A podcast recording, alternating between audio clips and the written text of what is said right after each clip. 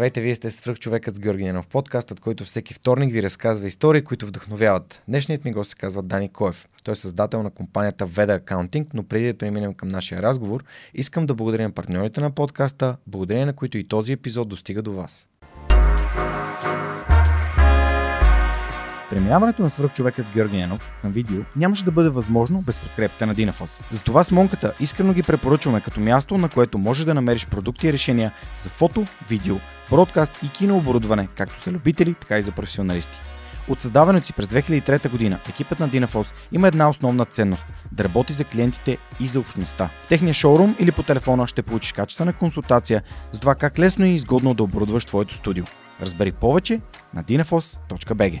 Използвай промокод SUPERHUMAN21, за да получиш свръхчовешка отстъпка. Ако развивате стартиращ бизнес, имате нужда от цялостна бизнес стратегия и финансиране за устойчив растеж, Новатор България са хората, които вярвам, че могат да ви помогнат. Основателят на компанията, Данил Петков, е моят най-добър приятел, моят приятел за цели и моят съветник в бизнес развитието и изграждането на свръхчовекът с Георги Ненов. През едните месеци 100 български компании напълно безплатно ще получат оценка на проектите си, а 10 най-добри от тях ще участват в програма на компанията за набиране на рисков капитал. Победителят в цялата програма ще получи директна инвестиция от Новатор. Присъединете се към компаниите, на които Новатор вече помогна. Това са CloudCard, Recheck, Travel by Electric, ProLas POS и Our Love. Научете повече на novator.bg. Дани, здрасти, благодаря, че приема моята покана да участваш. Ти реално си първият така човек в а, счетоводството, който гостува свърх човека, но тъй като вдъхновението е абсолютно навсякъде, във всякакви професии, навсякъде има професионалисти, хора, които обичат това, което правят. А, смятам, че си точно на време тук. Супер, благодаря за поканата. А, между другото, аз съм една малка тайна. Ти знаеш, че веднъж от, а, отложихме самото събитие. Mm-hmm.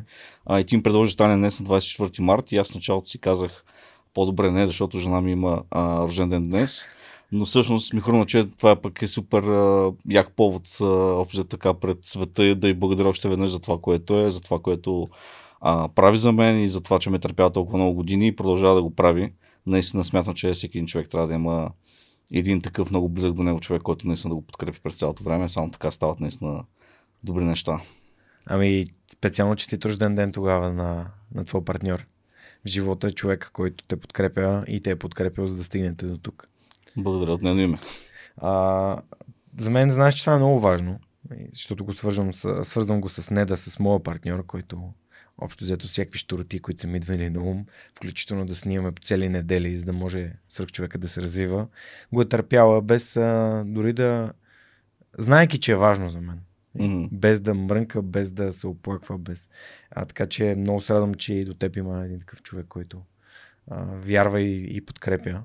А ти предварителния ни разговор ми разказа, че в началото, когато една компания стартира, понякога разчиташ повече на партньора си, отколкото ти си иска.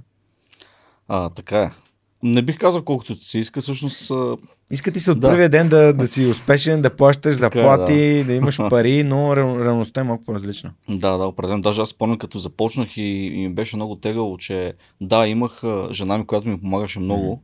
А, като там подкрепата естествено по-скоро беше емоционална. Mm. А, но дълго време страх от това, че нямам и бизнес партньор, защото усещах, че когато ам, е, един бизнес започне поне от двама души, които все пак са горе-долу, както се казва, свират в една октава, а, нещата, са, нещата върват по-добре от гледна точка на това, че всеки има ups and downs и а, точно в този момент е много ценно едни други хората да се пушват.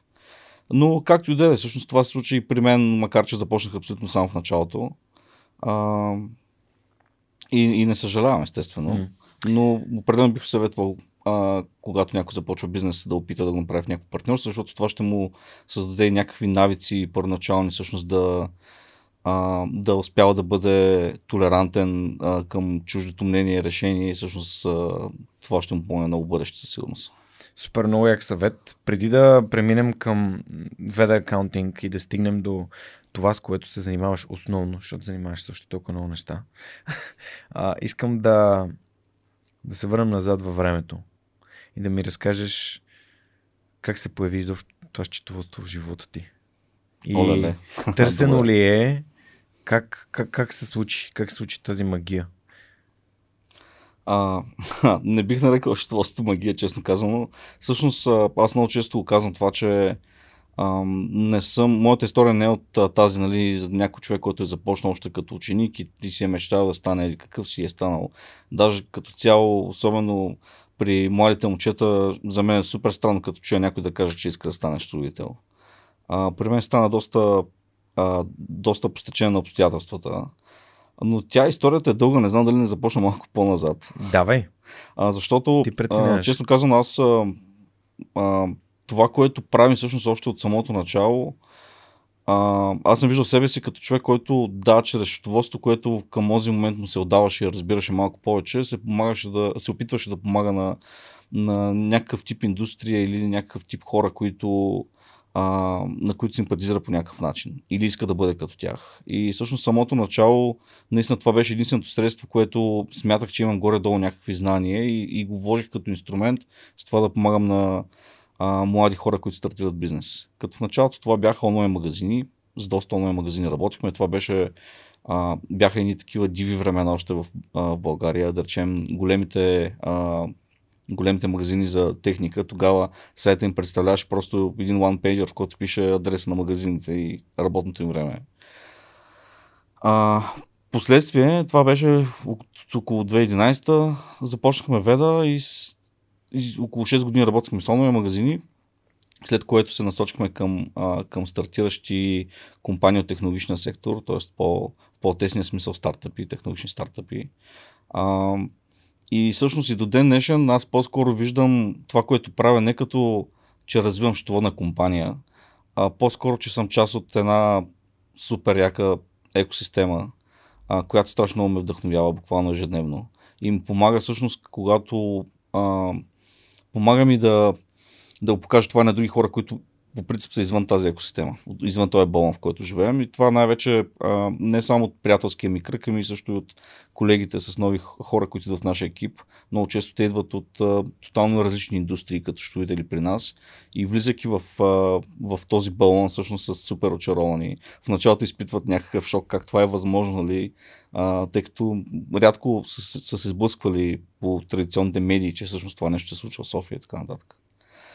А, да, но аз ми се ще да започна по-назад, защото ми е важно, а, важно ми е да споделя всъщност а, какво, какво е накарал мен всъщност да, да започна да се занимавам с собствен бизнес и, и какво ме а, кара да продължавам да го правя. Mm-hmm. А, историята ми е супер дълга, не знам дали е от, удачният момент да, да влизам в някакви много подробности, но смятам, че първите неща, които а, са ми помогнали да, да бъда това, което съм сега, всъщност е естествено и семейството.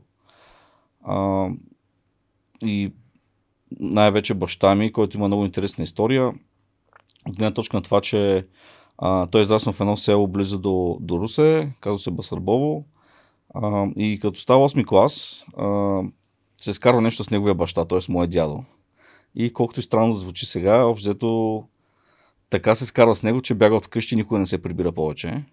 И всъщност бяга в съседния град, който е Русе, който е на 7-8 км на практика от селото, но никога повече не се е връщал да спи в тази къща. Нямам идея какъв е бил конфликта и защо. Той все пак е бил 8 клас, предполагам, че е нещо сорт на 13-14 годишен тинейджър. И разни неща са му били в главата, които може би не са рационални към днешна дата. Но това, което е интересно, че той отива тогава, а, трябва да се, да се спаси по някакъв начин всъщност а, и отива при класния си ръководител а, и го моли да заживее от тях. И всъщност от а, 8 до 12 клас той живее при класния си ръководител от тях.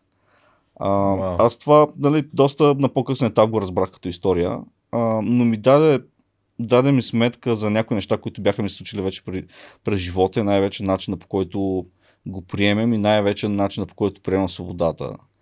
Спомням си даже, че в, не знам, може би 5, 6, 7 клас, когато за първ път се пишеха есета, преди това се пишеха, мисля, че преразкази, нещо от сорта по а, български язик и литература. И в един момент учим за, за есе и съответно първата тема на есето, която, която трябваше да пишем като ученици, беше за свободата. И си спомням, че тогава страшно много се вдъхнових. До този момент, когато трябваше просто да преразкажа нещо, това беше супер досаден предмет. И когато вече трябваше аз да си изкажа собственото мнение, съответно то беше именно за свободата, а, някакси това остана в съзнанието ми и до последно смятам, че това е най- най-висшата ценност, която след, следя и продължавам да следя до ден днешен. Свободата си. Не само моята. То тук става много екзистенциално, може би. А, естествено съм замислял на един супер а, такъв типичен, банален въпрос, какъв е смисъл на живота. А, и, съм си, и съм си сложил една а, някакво кратко обяснение съм стигнал лично аз. И то е, че според мен трябва да смисъл на живота е да го живееш щастливо, но по начин, по който да не пречи на останалите да го живеят щастливо. А, което е пряко свързано с свободата. Тоест, тук свободата е важна, стига да не пречи на свободите на хората около теб. И въобще на, на чиято да е било друга свобода. Свободата стои много високо и в моя така, персонален списък с ценности. Mm. Защото и, и това го осъзнах много, може би доста късно го осъзнах, но никога не е късно, всичко си идва на време. А си спомням в... А, може би съм бил на 26-7, като почнах да си дам сметка за това, че идват някакви хора, казват ми да правя някакви неща в работа, например, и тези, които ми позволяват да ги направят така, както аз искам, с тях има едни отношения. Тези, които ми налагат да ги направят така, както те искат, с тях имам други отношения. Mm-hmm. И в а, взаимоотношенията ми с Неда също това беше едно от нещата, които супер много ме, ме накараха да се чувствам на точното място. Че моята свобода, тя не стои под въпрос, ами тя си е налична. Нейната свобода също си е налична. А, и едно от, един от хората, с които а, съм обсъждал именно това с свободата и сме го коментирали, Христо Нейчев от ST6. Mm-hmm. И той ми каза, да, защото ви имате сходни ценности но може би ако общуваш с човек, който свободата не му е толкова висша ценност, нямаше да имате такъв тип синхрон, т.е. някои хора са просто различни в ценностите и това не ги прави лоши. А, но да, на мен лично а, и в подкаста, и във всичко, което правя, просто ми трябва свобода и спокойствие в самата спокойствието да вземам сам решенията си, а не да са ми наложени и някой да ме е притиснал. И ти благодаря за разбирането, защото наистина отложихме епизода. А, Монката беше болен, което при нас а, рядко се случва, но ето. А и днес, между другото, има друг технически проблем, за който ще се извиним. Една от камерите ни не работи заради а, липсващо захранване. А, неработещо захранване. Така че явно а, така нещо ни е се опитвало да ни попречи да си направим разговора, но въпреки това мисля, че ще го направим. Добре, да видим. Добре, а ти всъщност отрастваш в Русе. Да, в Русе. А, в, а... Къде си завършил там? Ами, а, казвам директно гимназията, преди това с някакви основни да, да, неща, да. които смених в економическа гимназия, то тогава се казваше okay. техникум. Да, ти си като Емоенев. И той мисля, че е завършил економическия да, техникум. Еми, ние се познаваме с него, но нямам идея къде е завършил. Той май да. е с една-две години по-голям от мен, нещо от сорта. Емилян Ричек. В но да. Да, да. Окей, okay. ти си от русинските свърхчовеци. да, може да се каже. много, много силна школа има там, покрай баба Тонка и да, между другото, математическата гимназия е нещо, което аз много съжалях дълго време, че не съм учил точно именно там, а не в економическия техникум. Макар, че нали, той ми е дал не за много неща. Да, а разкажи малко повече за... Всъщност, много ми хареса как започна с това свободата. Скажи малко повече за твоето детство и всъщност как се насочи към четоводството. Явно економическия техникум, аз знам, че там с четоводството се учи. Mm-hmm. А, дай ми някакъв тип а, нишката на това как се появи изобщо числата, как се появиха числата и счетоводството в живота ти? Ами, съвсем откровено, числата никога не са ми вървяли. Mm. Даже спомням, че в пети клас, когато учихме обикновени десетични дроби и така нататък, тотално изгубих нишката. И някъде мисля, че към 8 клас почна да схващам нещо, което трябва да го знам още в пети клас. Съответно, това много ми попречи като цяло в образованието, свързано с математика. А, но много хора си мислят, че нали, счетоводството е нещо, което което, а, което въвлича в себе си много математика. Истината е, че той е просто една чиста аритметика, събиране, изваждане, умножение и деление. Просто по много хитър начин измислено, така че да не допуска ти да направиш някаква грешка. А иначе как се на счетоводството, пак ще кажа, че темата е дълга. Смисъл, пътя ми до там е много дълъг и аз не, съм, не смятам, че това е нали, някаква, някаква а, върховната цел, която вече съм постигнал. Пак казвам, това ми просто беше някакъв инструмент да стигна до хората до средата, а, до която исках да съм близък. А, иначе, да, започнах в, а, започнах в самата гимназия. Между другото и до ден днешен в економическите гимназии а, страшно, повечето в България, съответно, се, се изучава доста задълбочено счетоводство. И тук преди време си така се запитах това пък защо, нали? Защото често а, самите специалности не са специално счетоводство. Тя специалността, да речем, аз бях в такава, която се нарича стопански менеджмент. Mm. И повечето са доста общи. И, и в крайна сметка счетоводството е просто някакъв малък дял от всичко свързано с економиката. Ако ти учиш някаква така обща економическа специалност, няма логика да задълбаваш толкова много в счетоводството. А, но горе-долу бързо си отговорих, че всъщност това е едно наследство от още от комунистическите времена, когато, а, когато сме били в планова економика, в режим на планова економика няма нужда да изучаваш неща като маркетинг, да речем, продажби и така нататък. Там съответно партията е държавата ти каза колко да произведеш, как и, и на колко, на каква цена ги продадеш. И всъщност единствената така по-голяма по-голям ресурс, от който е имал държавата, чисто економически и административно, е бил точно счетоводители. Тоест тези хора, които да, да логват един вид какво се случва в компанията или в там завода и съответно да следят дали не се краде. Обзето, според мен до това е било снешено и счетоводството към този момент, но е останало като някаква, като някаква традиция в економическите гимназии до ден днешен. А, страшно усилено се изучава счетоводство, което според мен не е ние се радваме за това нещо, тъй като ни помага все още да намираме доста подготвени кадри от самите гимназии. А, но смятам, че не е адекватно към днешна дата. А, или ако все пак трябва да се запази тая традиция в счетоводството, по-скоро би трябвало да бъде отделена в отделна специалност. А, и така. Между другото, спомням се даже, че моят, а, не помня точно как се казва, като завърши 12 клас такава професионална гимназия, имаш някакъв изпит, който държиш. И аз, макар че за завършвам стопански менеджмент и сме учили наистина маркетинг, продажби и така нататък, микро, макроекономики. В крайна сметка изпитен беше изцяло 100% по Доколкото знам, вече не е така. А, и да, как, как започнах счетоводство, пак ще се върна назад. Съжалявам, много ми е дълга историята просто и за да, за да, за да успея да я разкажа, трябва да дам някакви, някакъв нещо от, от миналото като цяло. А, като започнах там в гимназията, всичко си беше окей, okay, като изключим, че в 9 клас почнахме да учим счетоводство.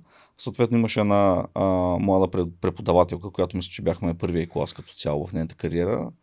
Нещата хищ не се получаваха. Тоест, макар че бяхме нали, по-близки като възраст, може би и тя няма подход, съответно и ние като ученици не сме имали кой знае какво търпение и толеранс.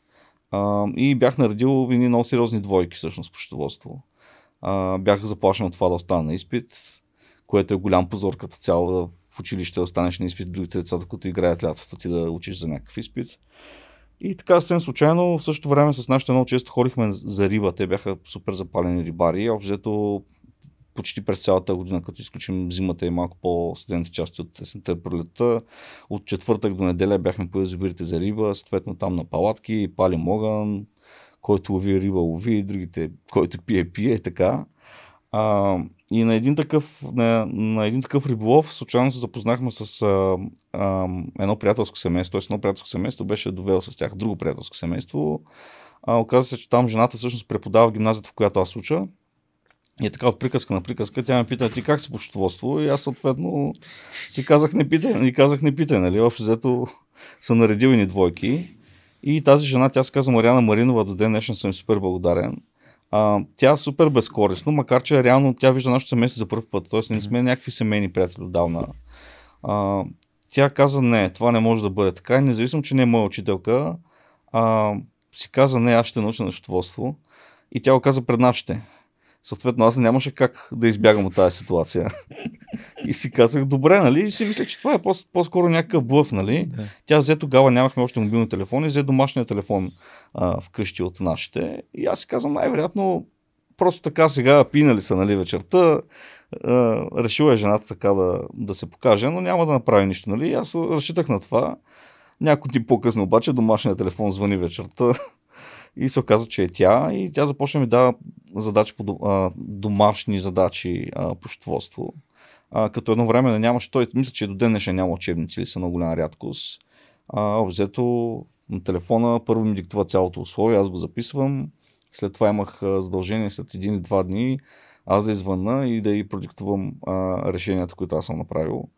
А, съответно, ако аз не извънех, тя ми звънеше. И това винаги се случваше по така нареченото ракияно време, когато всички са на масата. Домашният телефон не е в същата стая, където е и масата с ракиите и така нататък.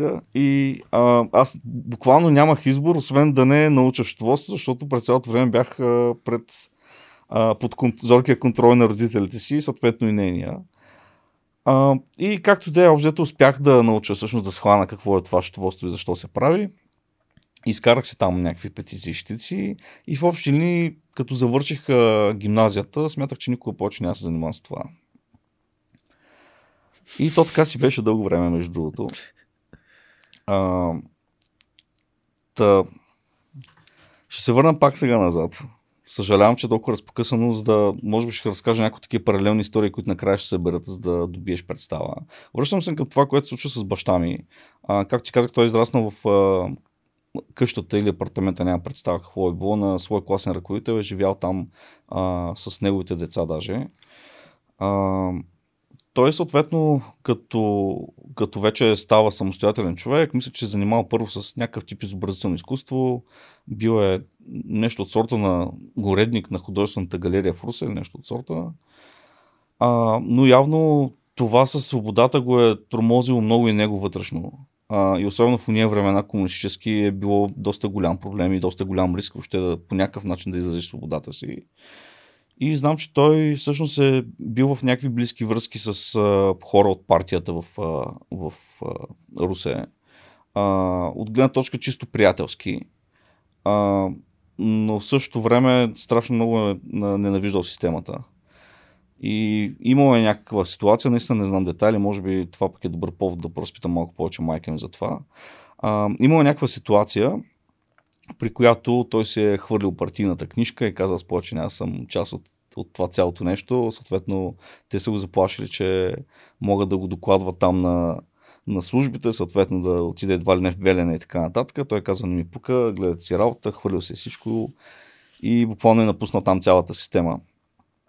И след това явно му е било трудно като цяло да започне каквато да е било работа. А, и е започнал да работи нелегално, както на време се казваше, час пром.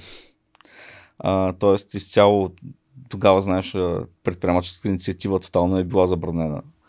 А, и лошите, хората, които са опитвали капиталисти. да... Да, още капиталисти. И хората, които са опитвали да правят нещо за себе си, пък и за другите, реално са били извън закона. И това, което е почнал да прави той, всъщност той е завършил, пък има такъв а, техникум по сега гимназия по дървообработване в Русе, всъщност той там е завършил. А, и съответно е почнал да прави това, което горе-долу е разбирал, именно да прави мебели. И тогава едно време е било много популярно да имаш така наречената дървена ламперия в mm. апартамента, mm. в коридора най-вече. Още стоят по доста апартаменти тия ламперии. А е било супер модерно. В същото време доколкото, доколкото знам, е било много трудно да се здобиеш с опцията да имаш такава ламперия. И всъщност всички тези ламперии са правени незаконно едно време. Има такива хора като баща ми, които са, се надявали някъде с дървен материал, съответно са правили тези ламперии. А, помня една история ми е разказал, че всъщност а, той има от 3-4 години напред поръчки защото единственият начин да направи тази ламперия е когато всички други комшии са на море лятото, да речем август месец. Защото той носи там някакво малко циркулярче, което естествено издава доста сериозен шум и знаеш на време как е било, нямаш никакво, никакво доверие в съседите си, дали някой всъщност няма да изпорти на властите, на милицията, че у вас се извършва някаква незаконна частна инициатива по а, монтаж на ламперия и всъщност така дълги години е бил... Ето това ламперията е било а, на, какво ти кажа, а, символ на... не, не, просто даже не, толкова ми е тъжно, като се сещам как има хора, които все още се връщат към миналото с някаква така положителна носталгия. Mm. Просто наистина ум, ум, ума и дума не, не, не, не знам, не мога да го разбера. Всичко да е празно, и ти всъщност да се радваш, в смисъл не е лошо да се радваш на малко, ама да се радваш на нищо е, а, слушах, не знам дали ти е попарал, има един подкаст на Джо Роган с една севернокорейка, Ян Ми Парк се казва, mm. толкова 3 часа. В Северна Корея единственото нещо, което имаш право безплатно и безвъзмезно е да дишаш. Mm. Дори нямаш право на грудките в земята, на на, на животните, на плодовете, на дърветата в гората. Нищо нямаш право. Нямаш, имаш право само да дишаш. Да. И държавата те притежава. Какъвто и да искаш начин. Просто всичко, всичко твое тя го притежава. Mm. И най-тъжното е, че притежава думите. И там няма. Мисля, че няма дума за обичам те. Мисля, няма, няма такъв тип. Изобщо... Или е забранено и се казва. Не, няма, няма такава дума. Те няма, за някои неща нямат думи. Mm. За някакви важни човешки концепции нямат думи. И това много ме... Та, това с ламперията е някакъв, а, някакъв абсурд. Както и да е. Моля те продължи, да. че те прекъснах. А пък Люс, това знаеш, че тук контекст, контекстът е много важен, така че продължавай. Да, да, да. А, Иначе, да, между другото, това, което а, всъщност се случва, не мисля, че е било заради самата ламперия, просто за самия шанс ти да бъдеш по някакъв начин различен от всички други, които са еднакви. А те са еднакви, защото системата ги поддържа еднакви. А, да, много жалко като цяло. А, та така, всъщност баща ми до последно е бил така извън закона. През нощта е правил, работил. Буквално комшите отиват на гости съответно тези, които се поръчва империя му се обаждат успешно, дава идва и нашите кучи са на гости в съседния квартал, имаме два часа, той отива там, реже, слага и така. А, след това, съответно, идват промените 89-та година и се създава възможност да регистрираш компания. Т.е. да вече да имаш някакво официално а, регламентирана частна дейност. И да го правиш този ремонт, когато си поискаш. Да. А, и съответно той регистрира компания, то тогава е било доста сигурно архаично. Нали? Най-вероятно отиваш някъде в съвет или нещо от сорта и в една дебела тетрадка те записват. Между другото, те че се казват фирмено дело, ако си виждал някъде mm-hmm, по. Вижда се. Да, тия фирмени дела са точно тия големи тетрадки в общините, които са стояли буквално с химикал са били написани, че се създава един с коя фирма е, съответно това е собственика. Та всъщност баща ми създава фирмата, което тогава е било едноличен търговец Казва се Боровец, защото те тогава бяха отишли за първ път а, на ски в Боровец, а, супер аматьорската. А, и бяха, са били много, а, много очаровани като цяло от атмосферата и така нататък. И от това, че е свързано все пак с Бор, нали, като име и с дърво, а, прави тая компания, фирма, едноличен търговец, а, Ета Боровец. А, и съответно това е била деветата компания в Русе създадена въобще, откакто е можело да се създават компании. И съответно остана най-дълго, най-дълго просъществувалата. Та така започва вече съвсем официално, лека по лека в един момент започва да се наема хора, докато тая компания не стана, аз като бях тинейджър, вече стана около 40 души персонал работници, правеха мебели основно, между другото, тогава в един момент почнаха да правят а, и разни детайли за IKEA, без въобще хората да са чули какво е това IKEA. И преди години бях на едно събитие, събитие на Junior Achievement а, и беше там една жена, не помня името, за съжаление, която се оказа, че тя е била представител на, представител на IKEA още от 89-90 година в България. И мисля, че даже тук някъде на граф Игнатьев, ако не ме лъже паметта, са имали някакво много малко офисче. Съответно, тя е била този представител на ИКЕ и тя е ходила по различни български предприятия а, с идеята да търси производител на различни древни детайли. А, та, да, ние тогава, като, когато а, компанията на баща ми правеше тия изделия, чувахме IKEA, но даже не можехме си представим какво е. То тогава нямаше и интернет, нали? не можеше да просто да гугълнеш да видиш какво е това нещо.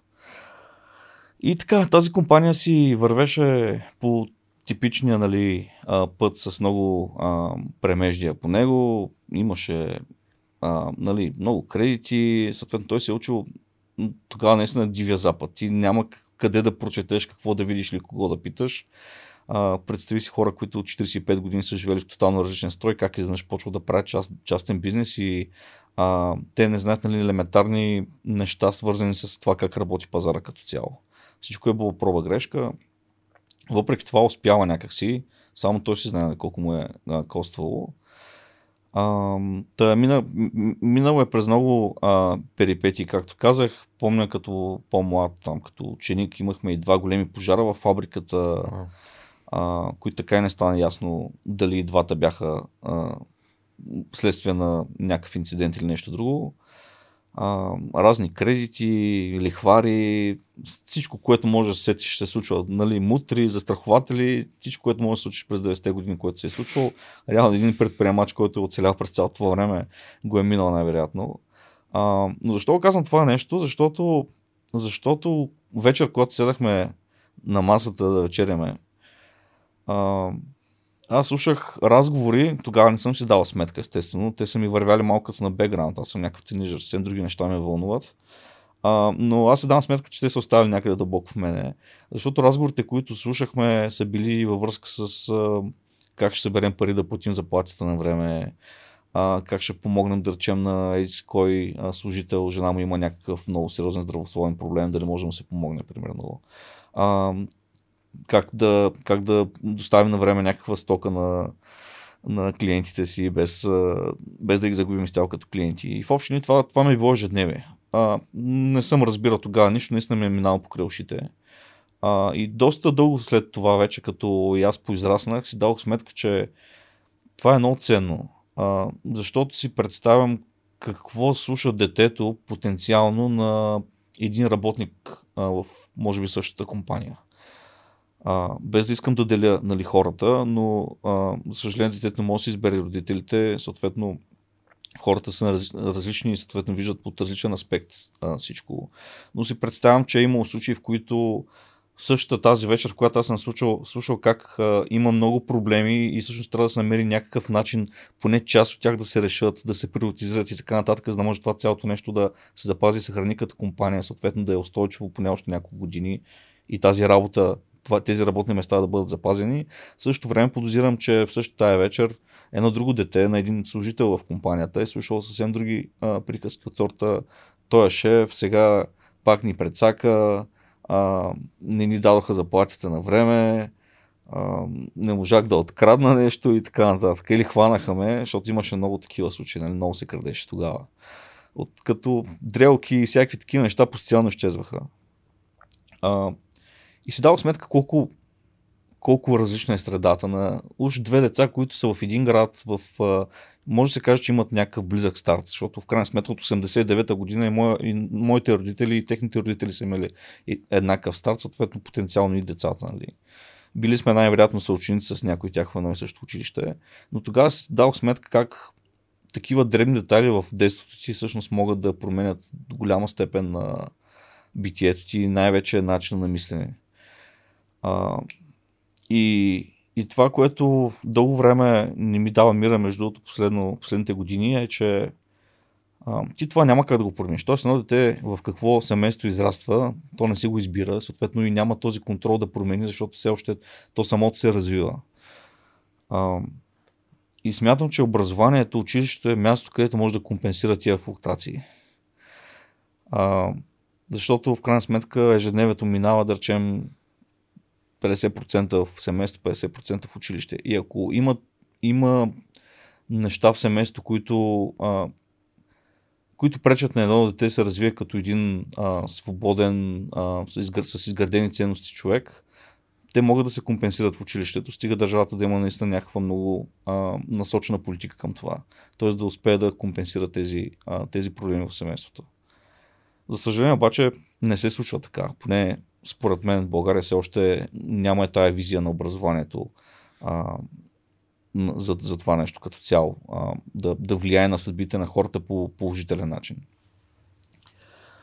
Та, та смятам, вършен се на темата, общо смятам, че израствайки по този начин, това ми е помогнало съответно да изградя някакъв тип характер на човек, който съзнава, че има много комплексни проблеми, но също време съзнава, че те могат да бъдат под мой контрол, дори частично, така че аз да им повлияя по някакъв начин и да реша поне част от тях. Защото наистина разговорите, които всяка вечер слушах, бяха в тая посока. А, и това ми помагаше и в училище, между другото, защото аз не бях от най-ученолюбивите деца като цяло. Даже напротив, читвах системата. Аз мисля, че към, днешен, към днешен а, живея по същия начин. Аз съм много странен, а, имам много странен комплекс от качества. Едното е, че съм супер голям перфекционист, в същото време съм страшно мързелив човек. И, и като цяло това е една постоянна борба в мене вътрешно. А, но, но ефекта от това цялото нещо е, че успявам да намеря много хитър, лесен начин, за да се реши определен проблем. И така бях и в училище. Общо читвах си по различни начини. Нямам предвид, че а, преписвах. По-скоро, а, може би до някъде психологически а, успявах да влияя на учителите, че аз съм умно дете, видиш ли, обаче просто малко ме е домързял или съм имал някакъв личен проблем. А, и, и това, това с времето ми помогна всъщност да, да, да намирам решение на всякакви различни проблеми. Както да е, като станах 12 клас някъде, баща ми е разболял от рак. Той човек е горкия, до последно нямаше смелост да ни каже. А, разбрахме косвено, естествено, после, т.е. подозирахме известно време, след това майка ни каза. А, горе-долу, след диагнозата, година, година и половина някъде а, успя да живее още. А, съответно, това чисто като чисто като човек, естествено, много ми повлия. Особено такава възраст, която ти още си, аха, още дете, тинейджър, хем вече се очаква да ставаш нали, повече мъж. Съм бил на 18-19 години някъде. А, бяха много тежки години за мен, нали, чисто емоционално, но също време си давам сметка, че са им помогнали много да, много да оценя живота като цяло. този случай естествено с баща ми, обзето като, като разбраха диагнозата, а, доста се промени начин на живот. Стараеш се човек хем да направи така, че а, да не ни остави всички тия кредити и всички тия проблеми на компанията, защото, както казах, той беше наличен търговец. Mm. Предполагам, знаеш, че приятелата няма ограничена отговорност, ами всичко се изсипва на наследниците на човека. А, и Хем се опитваше това някак се да го балансира, Хем и да обърне в последните си месеци и дни малко повече внимание на семейството си. А, и доста се промениха естествено нещата вкъщи. Та това, което се опита той тогава е да намери хора, които, защото в крайна сметка това беше бизнес, нали, който дава а, храна на 40 души, включително и на нас самите. Макар всичките проблеми и така нататък. А, със сигурност му е било много тежко как той ще остави нали, а, жена си и двете си деца. Аз всъщност имам сестра, която е с две години по-малко от мен. А, нали, как ще ни остави така на произвол на съдбата, едва ли не. И търсеше решение между другото. И това решение, което, а, което намери тогава, а, е точно тук събират две истории, by the way, а, е, беше, че а, той реши, че той беше много, човек, който много, много, а, много цени честа като цяло и достоинството. А, и смяташе, че ако намери а, човек като него или който дълго време го познава, би, този човек може би споделя неговите ценности по един друг начин. И съответно се обърна към сина на класния си ръководител, с който той е реално израснал в един апартамент. А, той е бил по-малък. Да речем, баща ми, като е бил 8 клас, това момченце е там е било на 3-4-5 години тогава. Тоест е била доста голяма разлика mm-hmm. между тях. И те тогава не са успели да, из, да изградят някаква връзка. А, между нещо, което споменах, пропуснах да спомена, всъщност да кажа, когато баща ми прави фирмата официално, mm-hmm. първият му служител е а, въпросният класен ръководител, който вече е бил пред, пред пенсионна възраст в а, техникума като учител и всъщност той го взима като служител. Дълги години този човек беше служител в компанията. Един вид най-вече от благодарност, естествено, mm-hmm. като жест, нали, че той го е приел в дома си, сега mm-hmm. обратно той го приема в компанията си. И дълго време този човек той беше нали, вече в един доста възрастен, може би към 70-80 годишен. Не знам чисто като чисто економически, нали, комерциално колко работа е успял да свърши, но знам, че баща ми го държеше в компанията нали, с идеята, че му беше длъжен за всичко, което той беше направил за него. И съответно тая цялата обвързаност, когато баща ми вече беше изпаднал в ситуация, в която трябва по някакъв начин да намери решение, така че а, да съхрани и компанията и нас като семейство, реши, че може да се обърне към неговия син, а, за, да, за да поеме той компанията. А, и съответно и така и стана. Въпросният човек дойде в компанията, той, той си привлече още един някакъв, негов приятел. А, нямам идея каква е тяхната история от преди това. И докато баща ми беше жив, нещата вървяха окей, нали? Общо хората а, стараха се, наистина докараха и нови клиенти в компанията, малко живнаха нещата, имаше вече а, някакъв хоризонт, че тия кредити могат и да се върнат най-накрая. А, но след като, след като вече почина, аз вече бях първи, първи курс тук в София студент, нещата много рязко почнаха да се променят. И тези хора си показаха истинските лица, а очевидно тяхната цел беше просто да, да завземат всичко, което той беше направил. А, и тогава, всъщност, в продължение на 2-3 години, аз тук като студент, който скоро, нали, наскоро е загубил баща си, а, имам сестра, която е 11-12 клас, още ученичка, майка, която реално А, тя, тя почти през цялото време помагаше на баща ми и работеше в компанията. А, та, в един момент а, станаха така нещата, че тия хора си показаха, както казах, истинското лице mm. и изгониха майка им от компанията. А, взеха а, голяма част от дяловете, по-скоро ни заставиха, нали, трябва да ни припишете из каква част процент от там 66% mm. от фирмата. Не искаме вече майка ти да не е съдружник, ти си млада момче, давай ти. И общо аз някакъв там на 19 години младеж, който въобще не знае къде се намира, станах съдружник в тази компания на баща ми всъщност. Тъй като те твърдяха, че с майка им повече не могат да се разбират и това е тяхното условие да продължат да работят, mm-hmm. иначе не остават и нали фалираме и mm-hmm. банките не вземат къща и така нататък.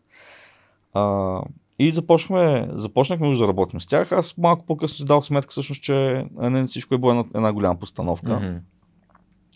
А, аз някак си изведнъж така се почувствах, леле, съдружник съм, нали, от мен зависят някакви неща. А те тогава малко преправиха производство, защото те разбираха от врати, а не толкова от мебели и започнаха да произвеждат врати а, в същата тая фабрика. Аз станах нещо като дистрибутор тук в София.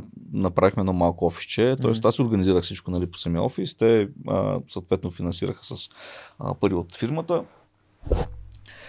И, а, и за мое голямо чудване, ден днешен, не знам как съм го направил, тогава беше някакъв бум в София на строителство. Не, че не сега не е, но уния години наистина беше точно преди 2007 година, там mm. малко преди кризата. И, и си спомням, че обикарях по строежите и търсех контакт с собственика, толкова наивно е било, а, с инвеститора на, на този строеж, без да знам кой е, нали, как, дали мога да свържа, директно отивах при портиера там, дето пази и питам, може да ми дадеш телефона на инвеститора на тази сграда. Но някак си успях да сключа няколко сделки, не знам как стана. Наистина, mm. вече ми е някаква пълна мъгла как това цялото нещо се случи. Успях да сключа няколко сделки и да продавам някакви там, примерно 200-300 врати за тия сгради. А, съответно, подписахме си договори а, с някакъв срок на изпълнение, примерно 2 или 3 месеца, в който врати трябва да бъдат доставени и така нататък. И когато трябваше вече първите врати, нали, хората си платиха капаро, и в момента, в който трябва да, трябваше да доставят първите врати, се оказа, че всъщност там в фабриката, където тия двама души бяха останали да движат нещата, през цялото време те са решили, че ме саботират. Тоест, те не са очаквали първо, че има поръчки, но след като дойдоха поръчките, те са решили да саботират цялото това нещо. И аз изпаднах в ситуация, в която разни тук мутри софийски почнаха да ме гонят, върни ни парите, къде са ни вратите и всякакви такива неща.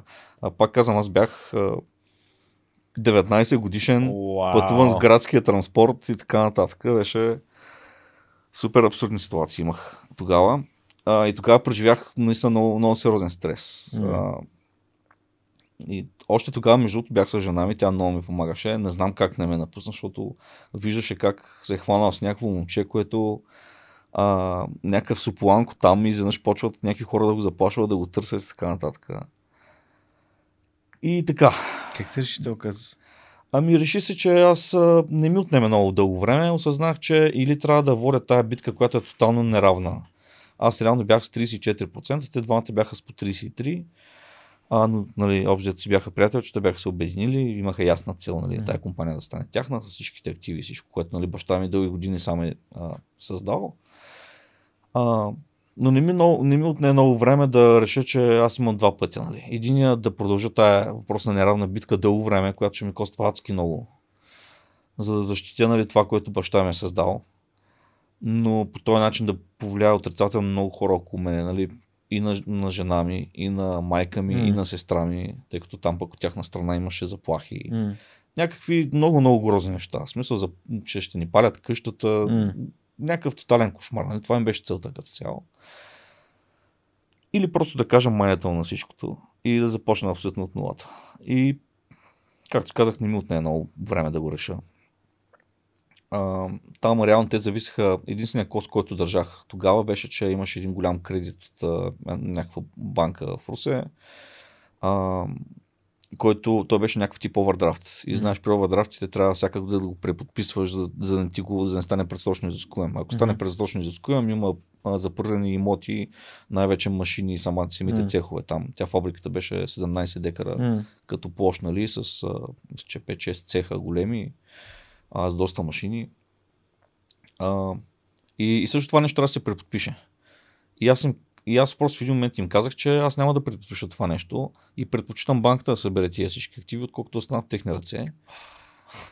И те си мислеха, че, мислеха, че бафирам. В смисъл, в техните очи те бяха хора на 50 години, нали? Те са правили някакви бизнеси схеми. дълги години, схеми, да, по-скоро схеми, точно така. Да не ги наричаме бизнесмени, да. ще, ще създадем още имаме бизнесмени. Да. А, за съжаление, все още имам доста такива спорта. Да, да, да. да. А, какво? Та, те си мислеха, че бафирам. А, а ти как го осъзна това? Ми, пак се връщам към една история с свободата искам да бъда свободен искам да, или искам да бъда зависим. А, а как разбра, че имаш лост реално в, в, то, в подписването на това? Ами те, а, лесно, общо, те постоянно ми се обажаха, трябва да дойдеш на коя дата да подпишем овердрафта. Аз тогава даже не знах какво значи овердрафт, ама да речем Google съм. Горе-долу съм добил някаква представа какво да а, и по, поради сериозността, с която те всеки път ми се обаждаха, усещах, че е важно. Нали? А, тогава се срещнах с а, една адвокатка, която наши познати ни препоръчаха. Тя жената съвсем безвъзмезно тогава ни помогна. Тя също нали, ми даде някакви насоки, че ако го направя така, най-вероятно те няма как да излязат от ситуацията с банката. Тоест не могат просто пред банката да ми фалшифицират подписи и така нататък. А банката няма да е съгласна, ако няма речение на общо събрание с съдружниците, че иска да, да преподпише този овердрафт. Да. И така, тогава вече бяха най-емоционалните моменти, но както, както споменах, за мен за мен избора беше лесен. Mm. Дали да остана зависим от хора, които тотално са от различна планета от мен и от семейството ми и да им причиня това нещо. Или просто да се откажа от всичко и да се започна абсолютно чисто. Което в нашия случай наистина значи абсолютно чисто, защото баща ми всички целият капитал, който успял по някакъв mm. начин да, да генерира, всичко се беше инвестирал в компанията. Ние никога не сме живяли в а, някакво холство и нещо сорта. Даже напротив, а, нали, много хора си мислят, а, той има фирма, нали? Особено ние години, а mm. той значи не го мисли, той всички се уредил. Напротив, даже ние в, понеже аз до втори клас живеех в, в Русе и след втори клас дядо ми почина и баща ми най-накрая след 8 клас реши да се върне да живее в тази къща. И се изместихме в това село да живеем от втори клас нататък. Та в това село сме били много често записани на, в тетрадката на магазина с за версии. Има и до ден днешен, съжаление, такива такива тетрадки по магазините в селата, в които нали, някоя баба още не си е взела пенсията, ама умира от глад вече, дай два пакета нали, ориз, mm. те записват тетрадката, като вземе пенсията, отива и дава. Та ние сме имали много пъти случаи, в които сме били записани ние като семейство там. Та всъщност всичко, което реално беше изкарал по някакъв начин баща ми, беше изцяло инвестирано в компанията mm. и всичко това нещо беше формално във въпросната компания Боровец. Нали. А, тя след това се преобразува, нали, като станаха съдружници, стана ООД. И така, така казах майната му. Баси. И всъщност тук нали, хората, хората, тук има два, две посоки на мисълта. Окей, ама тук нали, едни пари, как се отказваш от тези капитали, от, от това нещо. От друга страна, мислиш за хората. Не, понеже аз съм много мисля за хората и в моята глава е как може в дома, в който баща ти е малко много израснал, нали, от 8 клас до, до 12 за човека, когато е взел на работа, защото му е като баща и му е подаръка, когато най-много имал нужда, а, нали, да израсне в същото семейство човек, който да има тотално различна ценностна система. Mm-hmm. И това, е, това, това, това реално е моя... Мисля, парите, майната им на парите. Нали? Така, аз така разсъждавам.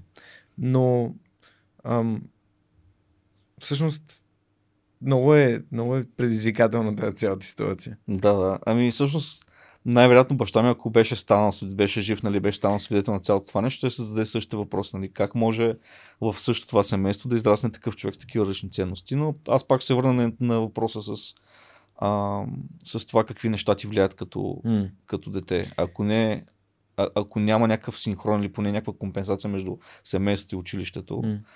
то тогава си малко на произвола на съдбата. И... Влияе ли ти този първи Знаеш, а, интересно, че съдбата може би изпраща някакъв такъв тип пороци, още е съвсем в началото. На мен ми го изпрати, може би съм бил на 17-18. Не, мен в личност не помня, ми изпрати mm. нещо.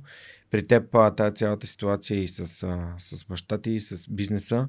А, всъщност по какъв начин, какви уроци научи тогава? Защото най-лесният начин да си кажеш, нали, на мен не ми се случват тия неща, аз, горки аз. Mm. Това е най- най-лесното. Най-лесното, да. да. и да чакаш нали, да търсиш някакво състрадание, което, да, да. което реално ти помага. Не, по никакъв начин. А, по-скоро те залъгва. Че някой хора им пука за теб, то може да е възможно да е така, но по никакъв начин да аз лично смятам, че ако ти искаш да помогнеш, е много важно да, да видиш някакво желание все пак от човека от среща да, да има желание и да, да е готов да съдейства да mm. получи помощта. Нали? А, какъв урок ми даде? Аз мисля, че най-важният урок, който ми даде тогава е, че, че човек трябва да прави това, което смята, че е правилно.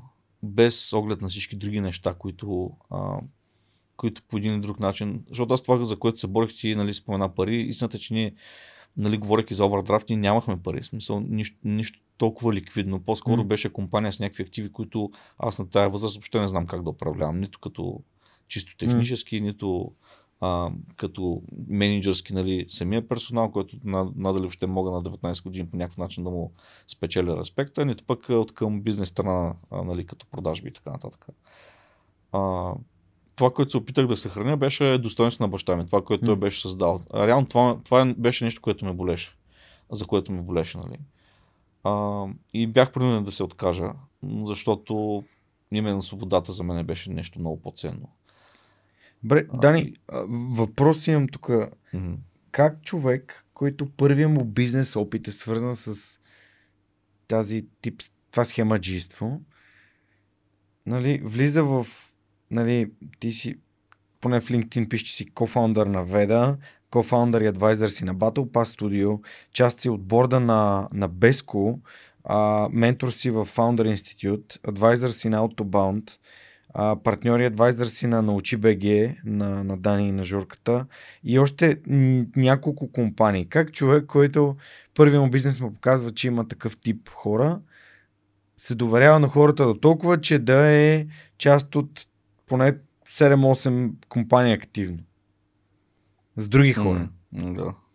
Нали, Ами, да, добър въпрос. Аз мисля, че всичко, което след това също ми се случи, ми даде а, даде ми шанс да, да говоря с много-много хора а, и с времето да почна да ги познавам. Не бих казал, че съм някакъв профайлър на първа среща. Нямам такива претенции. Смятам, че може би е почти невъзможно, но все пак да добивам някаква представа за това, което, mm. което е човека и горе-долу какви са му ценностите. А, и това много ми помага към днешна дата, между другото. та да, аз не знам как сме с времето, се притеснявам, че съм супер обстоятелствен. Прекрасно, прекрасно Добре, се справиш. Супер. Продължавам нататък. Общо взето, когато, когато станах студент и вече баща ми беше нали, а, с тази диагноза, там а, намериха се някакъв... Ти знаеш тогава, когато си в такава ситуация, а, вече наистина се хваща за всякакви mm. сламки. Първо баща ми, който никой не бил религиозен, хориха по разни манастири от време на време. Мисля, че го съчетаха с риболова, но както и да е. Имаше някакъв повод. А, тогава ползваше някакви експериментални лекарства от Германия, нелегално ги внасяха по някакви автобуси. Нали, те бяха а, легални в Германия, но в България mm. въобще не, не се внасяха и не бяха одобрени. То това беше било е преди влезен в Европейския съюз, ако не се лъжа. А, и всъщност аз вече бях, бях студент в София. Тук записах в един колеж по телекомуникации, а, защото това беше между последната година, доколкото ми е известно, в която се влизаше трудно в университетите в София. А, не, че бях аз някакъв супер гениален, нали, много умен, но нямах такива претенции, да не ще нямам. А, но наистина, мисля, че се явих на 8, а, на 8 кандидат студентски изпита и бях с някакви супер абсолютно ниски оценки почти навсякъде. В Русенски университет имах там някакво 5-50 нещо от сорта, бях пред на първо желание, но там явно нивото е било доста по-низко, специално тая година кандидат студентска, но тук в София имах някакви от сорта на 3-3-54 като оценки и съответно това не ми позволяваше да вляза в, в университетите, в които бях кандидат, нали, Софийски, УНСС, технически и така нататък. И влязах в един колеж по телекомуникации и почти, там имаше економическа специалност и викам, окей, нали, спасих се аз исках да, исках да дойда в София, защото смятах, че това е начинът по който се развия, нали? начин по който все пак а, а, ще има по-голяма свобода. Mm. Макар, че никога не съм бил ограничаван вкъщи, между другото. Наистина така съм отгледан, че не са ми били слагали никакви лимити. Даже спомням, като съм бил дете а, и да речем навън е студено и сме с някакви приятелски семейства, които също имат дете на моята възраст. И как, това го помня даже като, наистина като случка, а, аз решавам, че излизам без шапка, защото така ми е по-кеф, нали? И нашите просто ми казват, веднъж ще служи шапката. И аз казвам, не, не искам. И те ми казват, ми добре, твой, твой, твой избор, нали? И до там. В същото време на моето, нашето приятелско семейство, другото дете на моята възраст, то също като видя от мене, каза, не, аз не искам, нали? И майка му, баща му, само дето не го набиха да му сложат шапката, но му я сложиха на сила. Тогава пак си дал сметка колко различно всъщност съм живял, нали, спрямо други хора. А, не е било нищо уникално. Естествено, просто такъв тип беше семейство, което ми mm. даваше тази свобода. А, та, леко си изгубих мисълта. За кандидатстването. Да, а, и приехаме в а, този, този въпросния колеж там економика. В същото време знаех, че баща ми буквално се бира там стотинки за да тия лекарства. А, имаше някаква надежда с тях, защото има някаква ремисия, то при много ракови болни е така. Има в някакъв момент на ремисия, което дава надежда на хората. А, имаше месеци, в които те не можаха да събират парите за тия лекарства. Съответно, той спираше да ги взима, което също е много кофти, защото ти винаги после стоиш една вина. Дали ако е бил продължал да ги взема, нямаше да спечели малко повече време или пък да стане някакво чудо, едва ли не. А, и аз тогава осъзнах, че е супер абсурдно аз да вися на, нали, като студент, да вися на бюджета на семейството си. И още почти веднага, като дойдох в София, а, реших, че ще си търся работа. И между тогава в студентски град имаше Фантастико. То беше нали, един от първите магазини Фантастико в, в София и съответно като, като влежа, влязох първия, първия път вътре, се едно бях влязъл в Увара, смисъл е така супер впечатлен, защото по това време в Русе магазините бяха много по-малки, голяма част от тях бяха класически магазин, в който имаш нали, такъв штант и една mm. продавачка и ти си сочиш там, там, оня кремеш, не, не, по-наляво, нали? А тук влизаш и сам пак виж свободата го вързвам само с количката и ти си избираш какво да се вземеш. Спомням си касиерите, че бяха нали, с някакви униформи и бях много впечатлен и си казах, леле, колко ще е яко да работя тук. И съответно кандидатствах и за моя голяма изненада ме приеха на работа. Аз бях супер щастлив, нали, че за първ път съм доказал живота си, че нали, мога да кандидатствам някъде, да ме, да ме харесат, нали, че имам някакви качества едва ли не. И всъщност започнах да работя в фантастико нощни смени. Те бяха първо по 12 часа, после станаха 13 часови. Съответно, те тогава имаха едно, едно правило, ако си студент и живееш в студентски град, нямаш право да, да работиш в магазина в студентски град. Защото може да правиш някакви схеми, да крадеш с приятелчета и така нататък. Нищо не до ден днешен да е така. То там е малко полицейчина в този магазин. Тогава поне беше. А, и бях в един магазин в Стрелбище, там работех. И като сложиш пътя отиване и връщане 13 часова нощна смяна, реално излизаше така, че 14 часа аз съм в движение и в, и, и в много, много интензивна работа, защото това, което правихме като нощна смяна, всъщност беше, че а, зареждахме целият магазин. Тоест всичко, което, буквално почти всичко, което е изкупено през деня, mm. то се зарежда през нощта. Там има много интересни случаи, като цяло а, първи ми такъв опит нали, на работа. Да, на Нишава магазина. Не? На Нишава, да, то mm. още си го има. А, там, естествено, като най-нов, а, ми даваха нали, най-мръсната работа. То така се стана до последно, защото до последно почти си бях най-нов. Там през нощта реално измиваш целият магазин пода и съответно и всички санитарни възли. И си спомням, че на една от първите ми смени, те айде пощадили сме съвсем първия път, но първо на трета, четвърта смяна ми казаха, сега трябва да изчистиш а, служебната туалетна. А служебната туалетна, повярвам ми, тя е 10 пъти по-мизерна от тази за, за клиенти. Нали? То тогава нямаше за клиенти, сега мисля, че имат някъде магазините, но тогава нямаше. И всъщност това беше някаква тотална кочина там. Мисля, че откакто беше отворен магазина, никой не беше изчиствал тая туалетна от до, нали, както трябва. И аз това го приех като голямо предизвикателство и ми казвам, добре, ще изчистя както трябва. Те тогава ни отпускаха само някакви най-ефтините препарати, нали, като служебни. Аз отидох с мои пари, си купих там до место, спрямо някакви тия по-сериозните препарати. И тая туалетна, може би загубих 4 часа вътре. А, не знам как не повърнах нали, от цялото това нещо. Обаче излъсках така, както е било, може би още като са монтирали туалетната чиния, може би е било по-отцапа нали, от ръкавиците на майсторите, които се слагали. А, и тогава всъщност всички, всичките ми други колеги от нощната смяна почнаха ми се подград, така съм малумник, нали, как мога да тая гнусна работа така да, да хвърлят толкова много усилия за нещо, което утре пак някой така ще да не използвам някакви думи, нали, ще изцапа. А, и аз тогава им казах, ами, за мен е важно, като тръгнеш да правиш нещо, да го направиш като хората, без значение всъщност дали ще получиш нещо на среща или не. А, и това, между другото, продължи така в целия ми живот. Ден днешен го правя и така се опитвам и а, хората от екипа да ги, а, да ги мотивирам, че В крайна сметка, ако ти имаш уважение към себе си, без значение за кого го правиш, какъв ще е резултата, дали ще получиш още признание или не, то трябва да излезе от твоите ръце добре, по добър начин, защото това значи, че ти уважаваш себе си. А, и, и ако го правиш достатъчно дълго време, то е въпрос на време ти да почнеш да си подбираш за кого го правиш, така че наистина да има смисъл. И така работи в, в Фантастико. Естествено, ученето грани ми вървеше, защото като се прибираме с пешацки много и не можех въобще, защото наистина там беше много интензивно, чисто физически да работя. А, и, и съответно спрях да ходя на, на упражненията и си казвам, нали, лекции упражнения и си, си казах, че в крайна сметка, ако ходя на изпитите и ги взимам тях, би трябвало всичко да е окей, защото в крайна сметка нали, в тези, тези в целта на, на образованието, чисто прагматично може, не, може би не целта, има преди, че начинът по който ти да вземеш нали, някаква диплома е в крайна сметка да си вземеш изпити, да докажеш на този изпит, че ти си научи някакви неща. И реших, че така леко ще съм подготвям, няма да ходя на лекции. И съответно бях ударен с мокър парцал в лицето след първата година, защото се оказа, че те там много спазват това с заверките. И реално, ако ти нямаш заверки, не можеш да бъдеш допуснат до изпита. Аз естествено си казах, че кой ще стои пък точно на вратата на, на, там на аулата, като трябва да имаме изпит, да ме гледа дали има заверка или не. Ще си отида, ще изкарам изпита, като видя, че съм си изкарал изпита. Това, че не съм взел заверка, че не съм бил на упражнението, не би трябвало да има значение, защото в крайна сметка крайният резултат съм го постигнал. А и така почнах да правя, наистина никой не следеше на вратата на, на, на аулата, дали някой има заверка. Изкарах всичките изпити, между другото с петици и щици успях да изкарам всичко. И в момента, в който трябваше да записваш следващия семестър, отивам нали, с книжката да се запиша вече. Mm. А, не следващия семестър, да, следващата година, yeah. реално, следващия втори курс.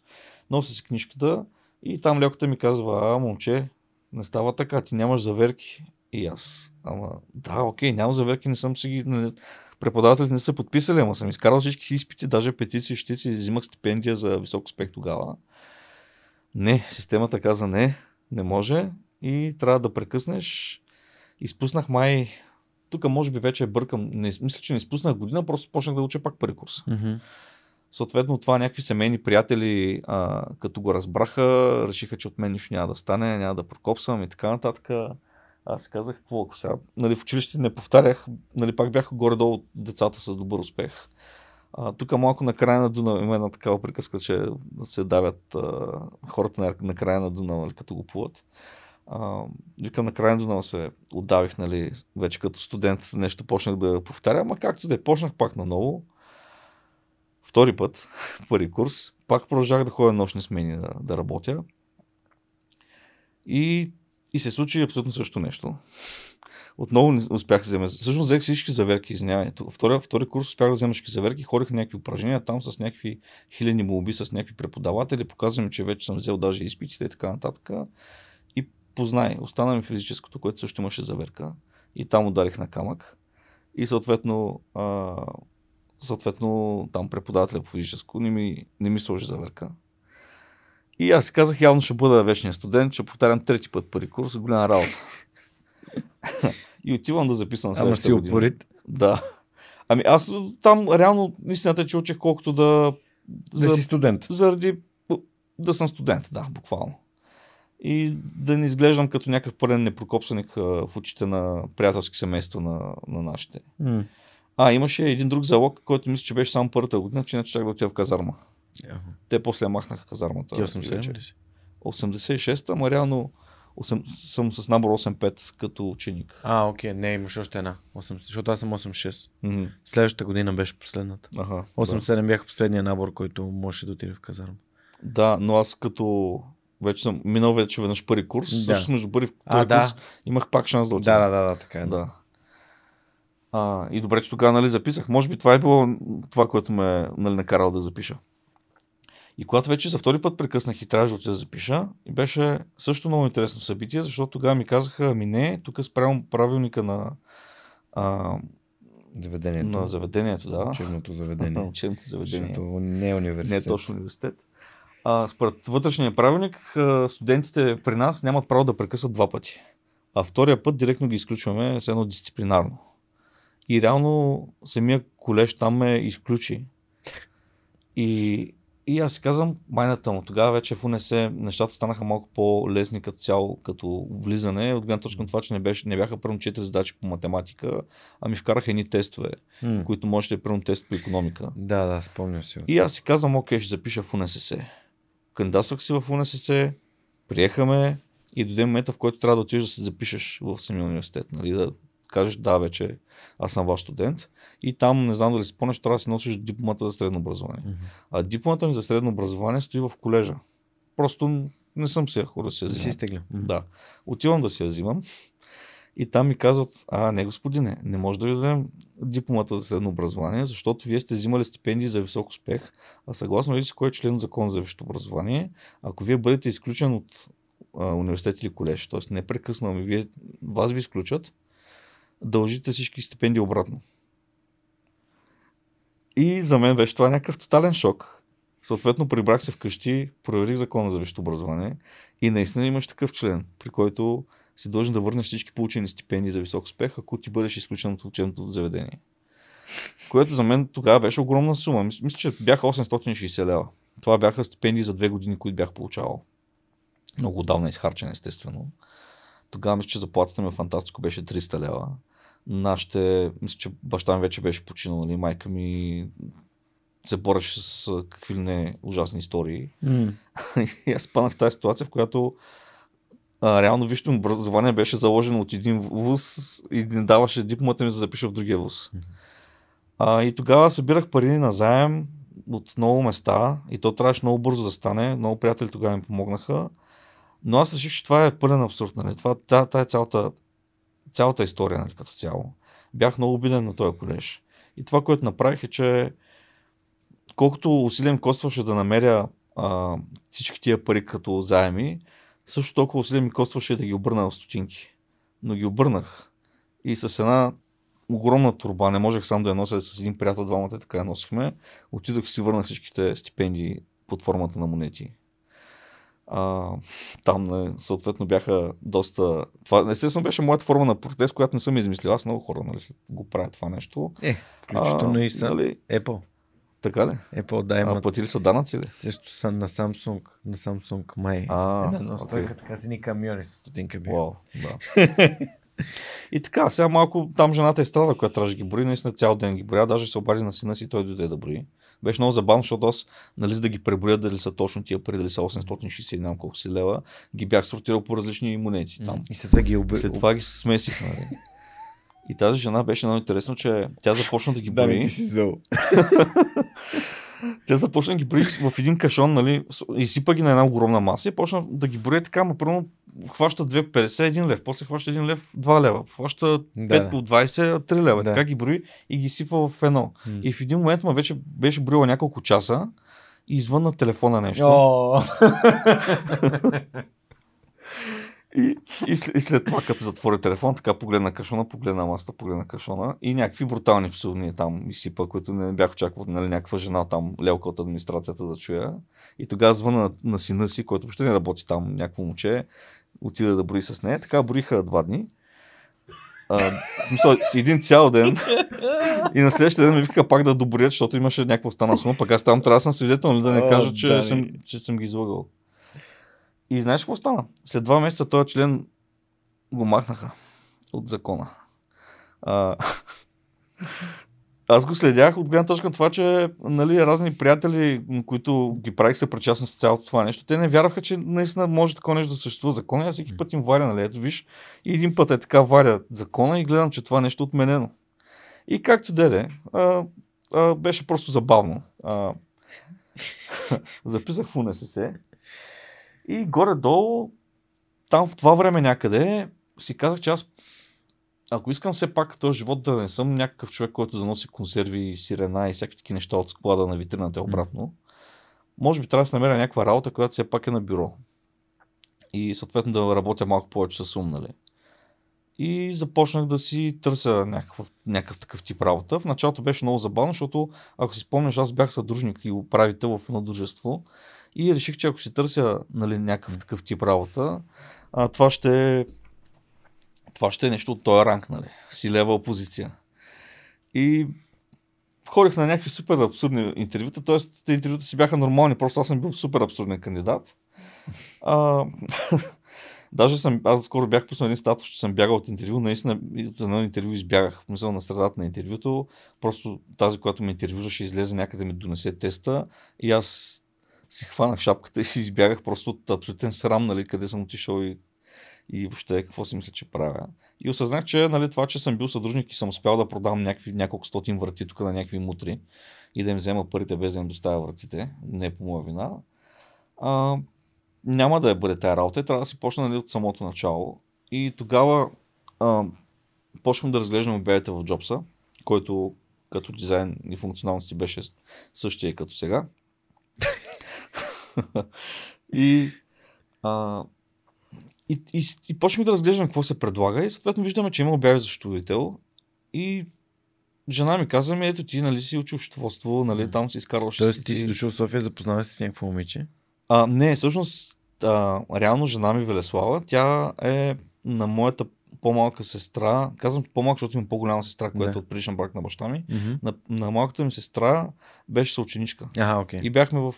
Аз като съм бил 12 клас, тя е била 11 клас. Mm-hmm. И се запознахме още докато бях в Русе някъде. Mm-hmm. А, после имахме, бяхме станали гаджета, после имаха някакво прекъсване известно време, после пак станахме гаджета. Mm-hmm. Вече сме си 15 години, не знам колко са, а, нали, двойка. И, и, и в София сте заедно. И в София сме заедно, mm-hmm. да. Тя там е една друга дълга история, за да живеем заедно, обаче на общежитие, защото нямаме пари mm. за университет. Правихме някакви шашми, за да може все пак да сме в едно общежитие. Аз и там имах много драми. Реално бях ги брил едно време, че в студентски град съм сменил. Първо, че бях 8 години студент а, и смених а, как бяха 11 общежития и 17 са квартиранта. Обзето и много завиждах на някакви мои приятели, които е така, като отидат първи клас, клас първи курс, живеят в едно общежитие с ни приятелчета, стават си приятелчета и първо 4-5 години продължават да се с тях. При мен беше тотално обратното. Постоянно нямах дом, постоянно не, не се разбира с кой да живея. Mm-hmm. Имах един момент, в който между другото живеех с а, общо 5 момичета в а, една студентска стая в студентски град. Беше много забавно, защото реално даже нямаше легла за всички, спяхме по земята няколко човека започнаха да работят в същото фантастико. Аз ги заребих да работят в същото фантастико, където аз работех, нощни смени. И така се разменяхме. Смисъл, имаше моменти, нали, в които се някоя работа на работа или през ден или нощна смяна и така може да му спиш на леглото. И така едно лято изкарахме пет, аз и пет момичета в едно общежитие за трима души. О, oh, вау. Wow. Беше, бяха много забавни години. А, и така, вършим се на това, че почнах да търся работа и всъщност тогава нали, жена ми каза ми, всъщност ти нали, се справяш добре с счетоводство. Mm. И аз кандидатствах за една, за една позиция за счетоводител и спомням, че точно вечерта преди интервюто тя ми каза, бе, чакай сега да не се изложиш, дай да видим някакви задачи да решиш. Аз наистина тогава задал сметка, че тотално съм забравил това, което съм, съм учил тогава. И, и е много интересно, защото буквално задачите, които решихме тогава с вечерта с жена ми, нали, тогава приятелката ми, а, на следващия ден много близки до тия задачи ми дадоха на самото интервю, аз ги реших. Иначе ако не бяхме го направили вечерта, нямаше да направя mm. нищо, най-вероятно нямаше да ме а, наймат на работа. Между това съм голям почитател на, т.е. много ме вдъхновява теорията за ефекта на пеперудата, предполагам знаеш. Нали? Mm-hmm. Тя нали, има някаква имплементация в а, теорията на хаоса, въобще в физиката, че нещо много древно може да промени, а, да направи някакъв низ от събития, които да доведат много голяма промяна. И е, това е някакъв много типичен пример. Най-вероятно, ако тя не беше ме накарала да реша тия задача вечерта, аз нямаше да се представя добре на интервюто, най-вероятно нямаше да стана счетоводител и така. Та там започнах в една компания като вътрешно счетоводство,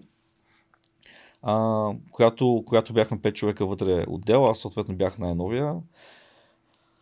А, и, и тогава по същия начин, както и при това, както ти споменах в Фантастико, аз въпреки всички приказки, които чувах около себе си, нали, първо какъв е бил шефа, как не дали добри заплати, а, как нещо било голяма глупост и няма смисъл да го правиш така нататък. Аз си правих нещата така, както смятам, че трябва да се правят без значение mm. от всичко останало около мене. Пак ми се подиграха колегите, ти от ли си, първо тази етап, защо я правиш, никой няма ти я прочете, или пък mm. не се занимава и да правиш а, 20 клони на първия стри. А, аз си правих както трябва. И тогава това не остана незабелязано от а, собственика на компанията, който всъщност неговия кабинет беше до нашия там, до И така се случиха нещата, че както бях най-новия, за две години а, станах най- най-висше в счетоводния отдел. Тя тогава, тая компания се работи с една външна счетоводна кантора, ние бяхме нещо като вътрешно счетоводство, правихме такива доста по-различни неща.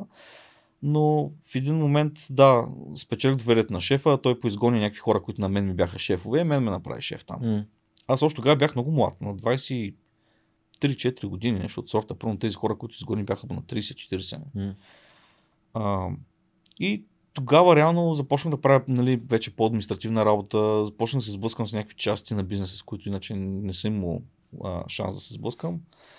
А, съответно, шефа тогава на компанията с времето изградих явно голямо доверие а, в него. Съответно ми даваше да правя някакви неща, които нямат грам връзка с счетоводството, например да закарам децата му на детска градина, да отида да му купя разни неща, да завъртя някоя друга далавера там, да... защото така се случваха нещата тогава. А, тогава, между другото, и понаучих как, как се правят разни лоши неща с, с а, схеми, с данъци и така нататък. И той ми се доверяваше, нали, ме инволваш ме в това нещо. Не си дед да ме научи как да бъда някакъв схемаджия, по-скоро, защото ми се доверяваше и знаеш, че мога да му помогна там да свърша някаква административна част. И аз в тази компания изкарах, може би, две години а, и бях на позиция заместник главен счетоводител. Нямаше главен, просто така ме бяха на- назначили. Защото може би съм бил твърде млад, за да, все пак за да, да съм главен. А, но тогава в разговорите ми с счетоводната кантора, с която говорех, усещах, че те правят по-различни неща от мен. В смисъл, той иначе за какво да ги има, нали, ако, не, ако правят същото. И усещах, че това, което аз там правя, не е точно счетоводство. Тоест, правя някакви административни дейности, които са свързани с счетоводството, но не е точно това, което всъщност правят в счетоводната кантора. И в един момент си казах, че в крайна сметка аз трябва да се развивам. И реших, че, реших, че искам да започна счетоводна кантора. Съответно, а, свързах се с въпросната счетоводна кантора, където, с която, която работи с въпросния бизнес. А, и им казах, че имам желание нали, да започна работа при тях. Те много се зарадваха хората. Явно имаха добро а, впечатление от това, което като комуникация бяха виждали с мен. И казаха, да, супер, почваме, обаче ние не можем да ти предложим тази заплата, която взимаш там. Може да ти предложим на половина. Мисля, че ми беше тогава, наистина беше голяма заплата, 1000 лева, да речем. Които наистина си бяха прилична заплата за уния времена. А, може да предложим 500 лева. И аз закъм и хубаво 500-500. Аз още живея в общежитие, вече първо 6-7-8 М. година.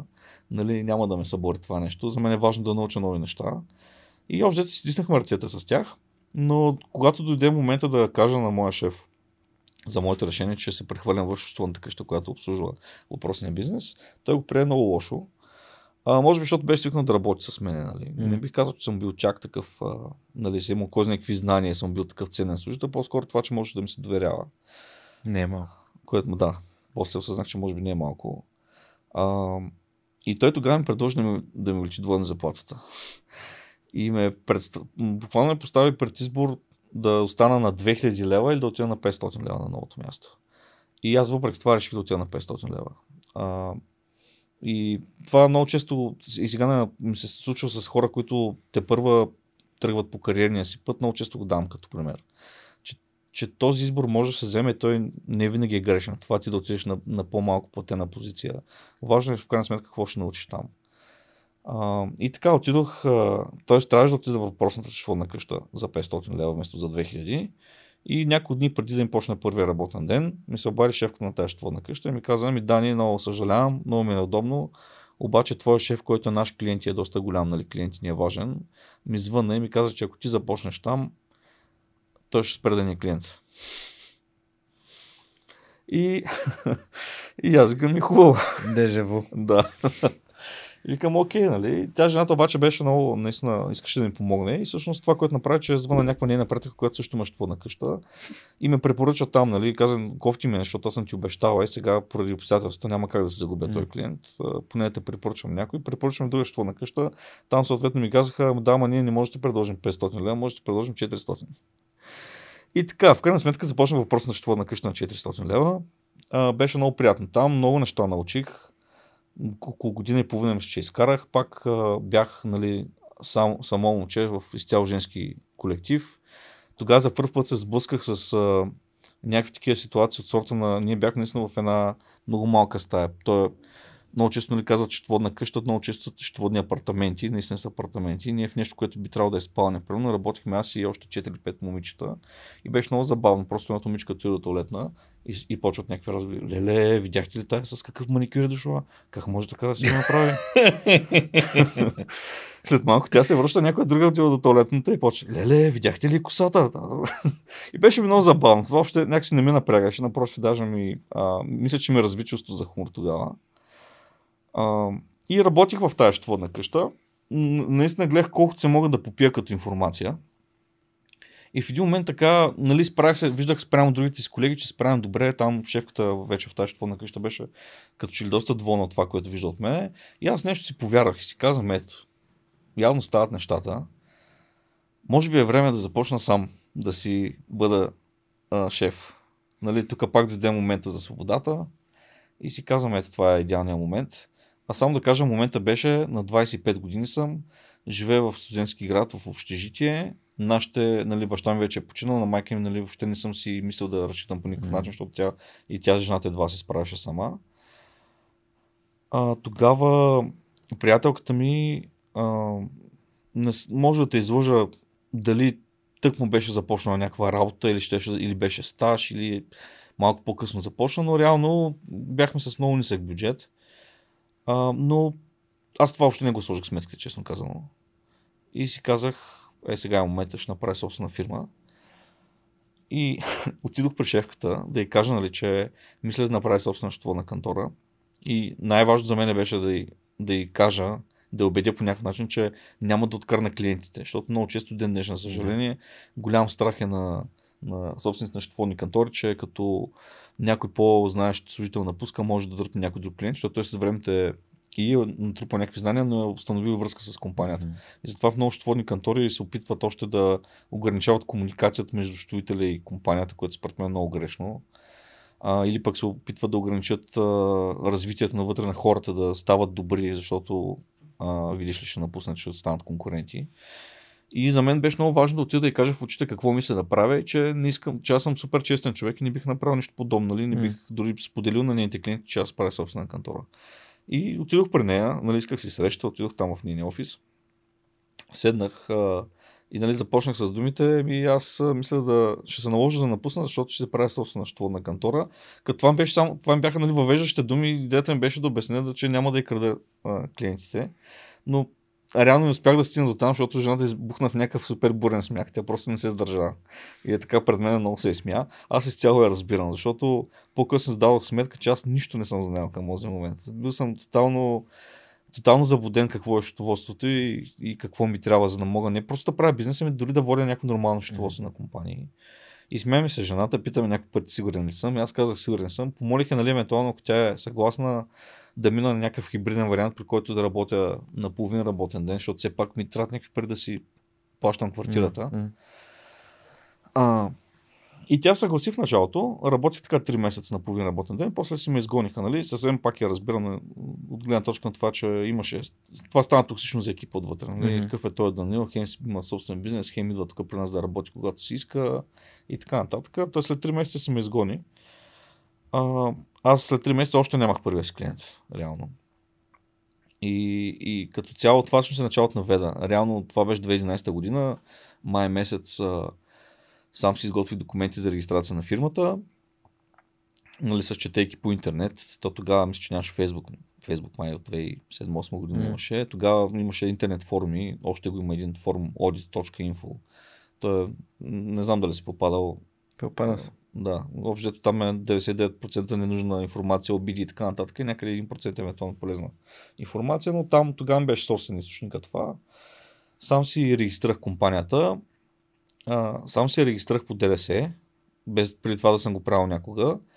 И след това осъзнах, че аз трябва да подам всеки месец ДРС декларации, макар и нулеви или там с някакви малки разходи, за които съм взел фактури. И тогава осъзнах, че аз не съм правил никога ДРС, ДРС декларация. А това за ти го сравня е все едно ти да, да отвориш автосервис и да си главния автомеханик, но никога първо да не си сминал накладки на автомобил. Нали, не говоря за да отваряш двигател, така нататък. Нали, доста по-оперативни неща. А, и тогава си дал сметка също, че това, което съм си мислил, че счетоводството не е точно то, или не е само това. И си казах, майна там, нали, започнал съм и почнах да се, да се тренирам върху собствената си компания, буквално. В смисъл, първата си 10 регистрация се направих на собствената компания, първата 10 декларация се подавах на собствената компания и така нататък. И тук вече дойде момента как да намеря първия си клиент, нали, още първите си клиенти. Бях тотално загубен в това нещо, защото аз имам точно нула контакти, нула познанства, а, нула репутация, нали, нямам офис, мисля, аз живея в студентски град в едно общежитие. А, единствената ми сила тогава беше в ръцете ми, евентуално интернет, нали, въпросните форми, които, нали, пак казвам, тогава беше много по-сложно, отколкото сега в социалните мрежи. Тук хората са доста по-обединени. Тогава форума, да речем, е само ще Укрупнени. Да. да кажеш, т.е. събрани на едно място. Събрани на едно място. Обединени, да. че предвид ситуацията в момента не са съвсем обединени хората, но за жалост. А, да, да, да. Това имам е предвид. тема, да. А, да, имам предвид чисто дигитално, че а, ти като влезеш в един форум, той е счетоводен форум, там има само счетоводители. Нямаше предприемачески mm. форум. Мисля, че първият, който се появи, беше предприемач.com, но той мисля, че излезе няколко години след това. А, аз някак се трябва да стигна до хора, които имат бизнес. Ама хем да не са някакви супер големи бизнеси, защото аз не знам къде, да знам къде се намирам и какво правя. А, по-скоро да са или малки бизнеси, или такива, които те първо ще стартират бизнес. И това за нея година наистина беше много сложно да стигна тия хора. И правих какви ли не усилия. Мога ти дам някои примери, да речем, реших, че ще лепя такива афиши по а, спирки. А, там първо беше по време хроно гениалната идея да да звъня, да, да слагам, защото си мисля, нали, къде е всъщност, какво прави един човек, като започне бизнес и регистрира фирма, и първо регистрира фирмата и после се търси счетоводител. И може би ако разлепя някакви обяви около там, където регистрира фирмата, може да ме види, нали. И ходих да лепя пред търговския регистр по стълбовете такива фиши. Даже бях така предприял малко по-скъп вариант, нали, цветни листи. Аз тогава нямах принтери такива неща. Първия с принтер купих 3 години след като бях започнал. А, и, и ходих в... водител. Да, да. Ходих в копирните центрове в студентски град, там принтирах, нали, с една ножичка ги рязах на две, защото все пак от един лист да излязат две, да не се разхищава много. С лепил рила и имах колело, тогава си бях купил и а, през нощта защото ме беше много странно да го правя през деня. От гледна точка това да ми е някой познат приятел, да ми се смее и така нататък. И е така, спомням, първо вече чакам да стане нали, стабилно, да всички са прибрали от дискотеки и така нататък, един-два часа през нощта. Хващам колелото и почвам да лепя с лепилото и с това такива фиши.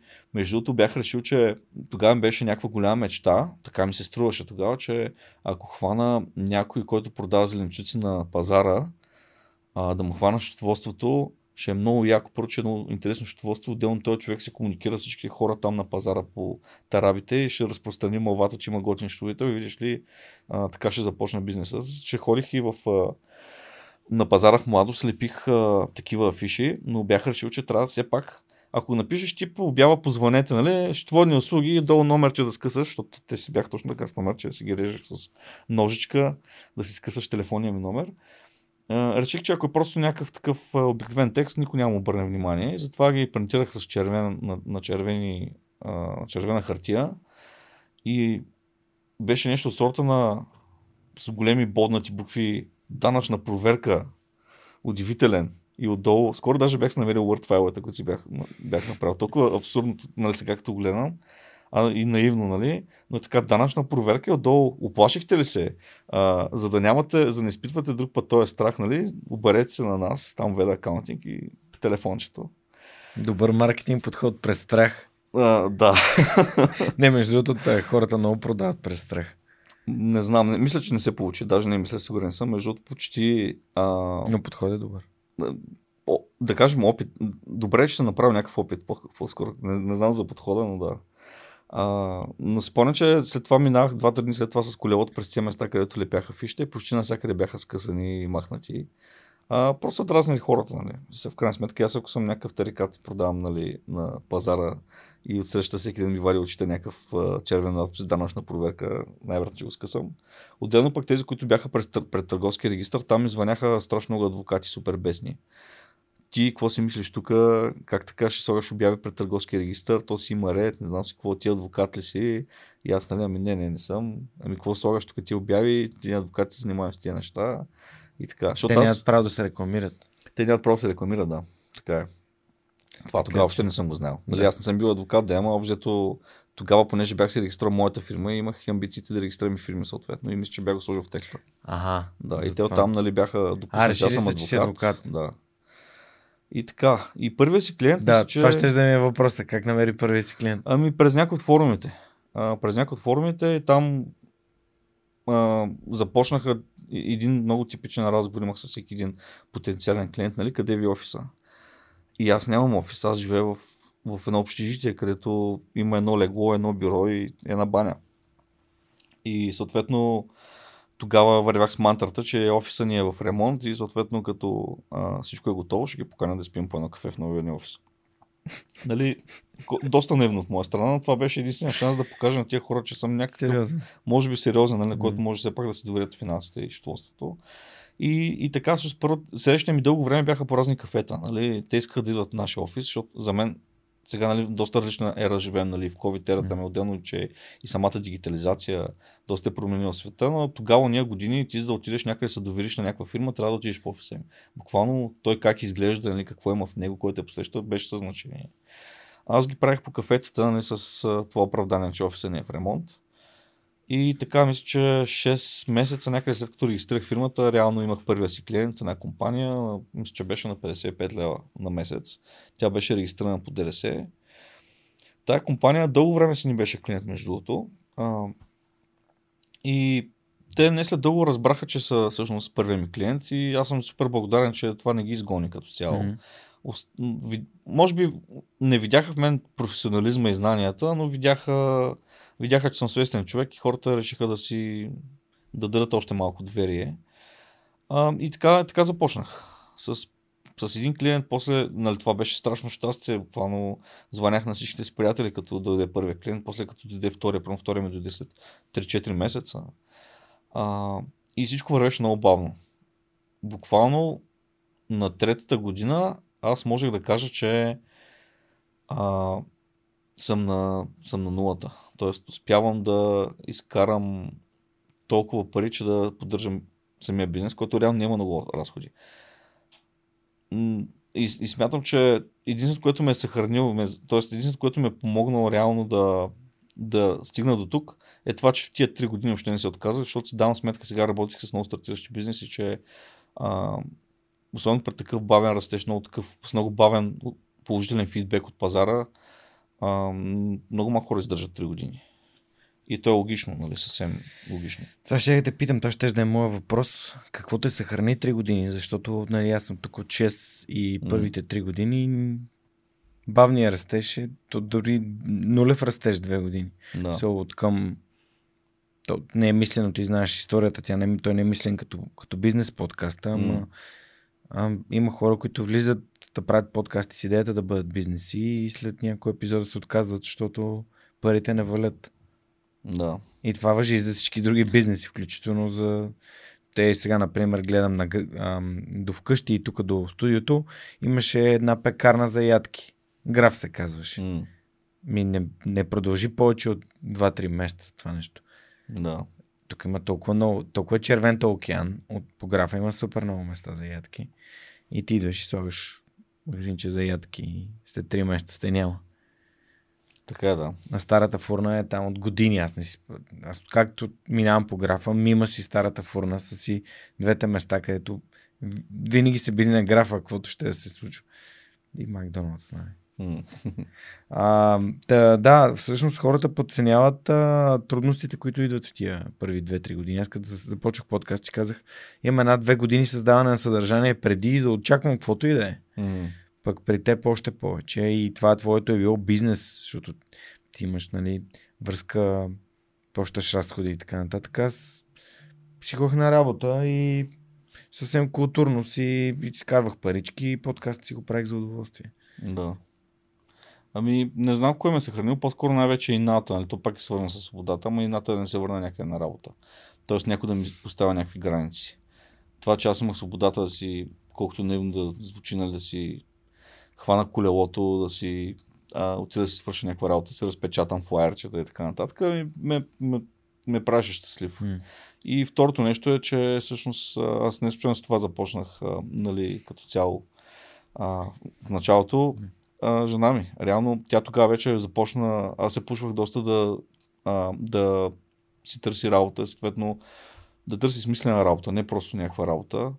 А, всъщност нейната майка също е щурителка и за разлика от мене, който се сблъска с щурителство просто по неволя, при нея това си било нали, някаква желана позиция още от самото начало, тъй като и майка е, е също щурител. И всъщност жена ми започна да работи в, в началото в една счетоводна кантора, а после изкара един стаж а, в Овъргаз, който е за счетоводители. А, и после започна кандидатства в Big Four в, на всичките места. И мисля, mm. две от, от компаниите в Deloitte и примерно First Young и предложиха работа. Тя започна в Deloitte. Всъщност, а, второто нещо, което ми съхрани, беше нейната заплата от Deloitte. Тя не беше някаква гигантска, защото тя започва абсолютен джуниор, нали, mm. като стажан там. Но и разходите ни бяха големи. Ние продължахме да живеем на общежитие, което струваше 30 на лева. А, така че се справяхме. Отделно имаш студентски столове, нали, колкото да закъсаш. Левче или лев 50, може да обядваш.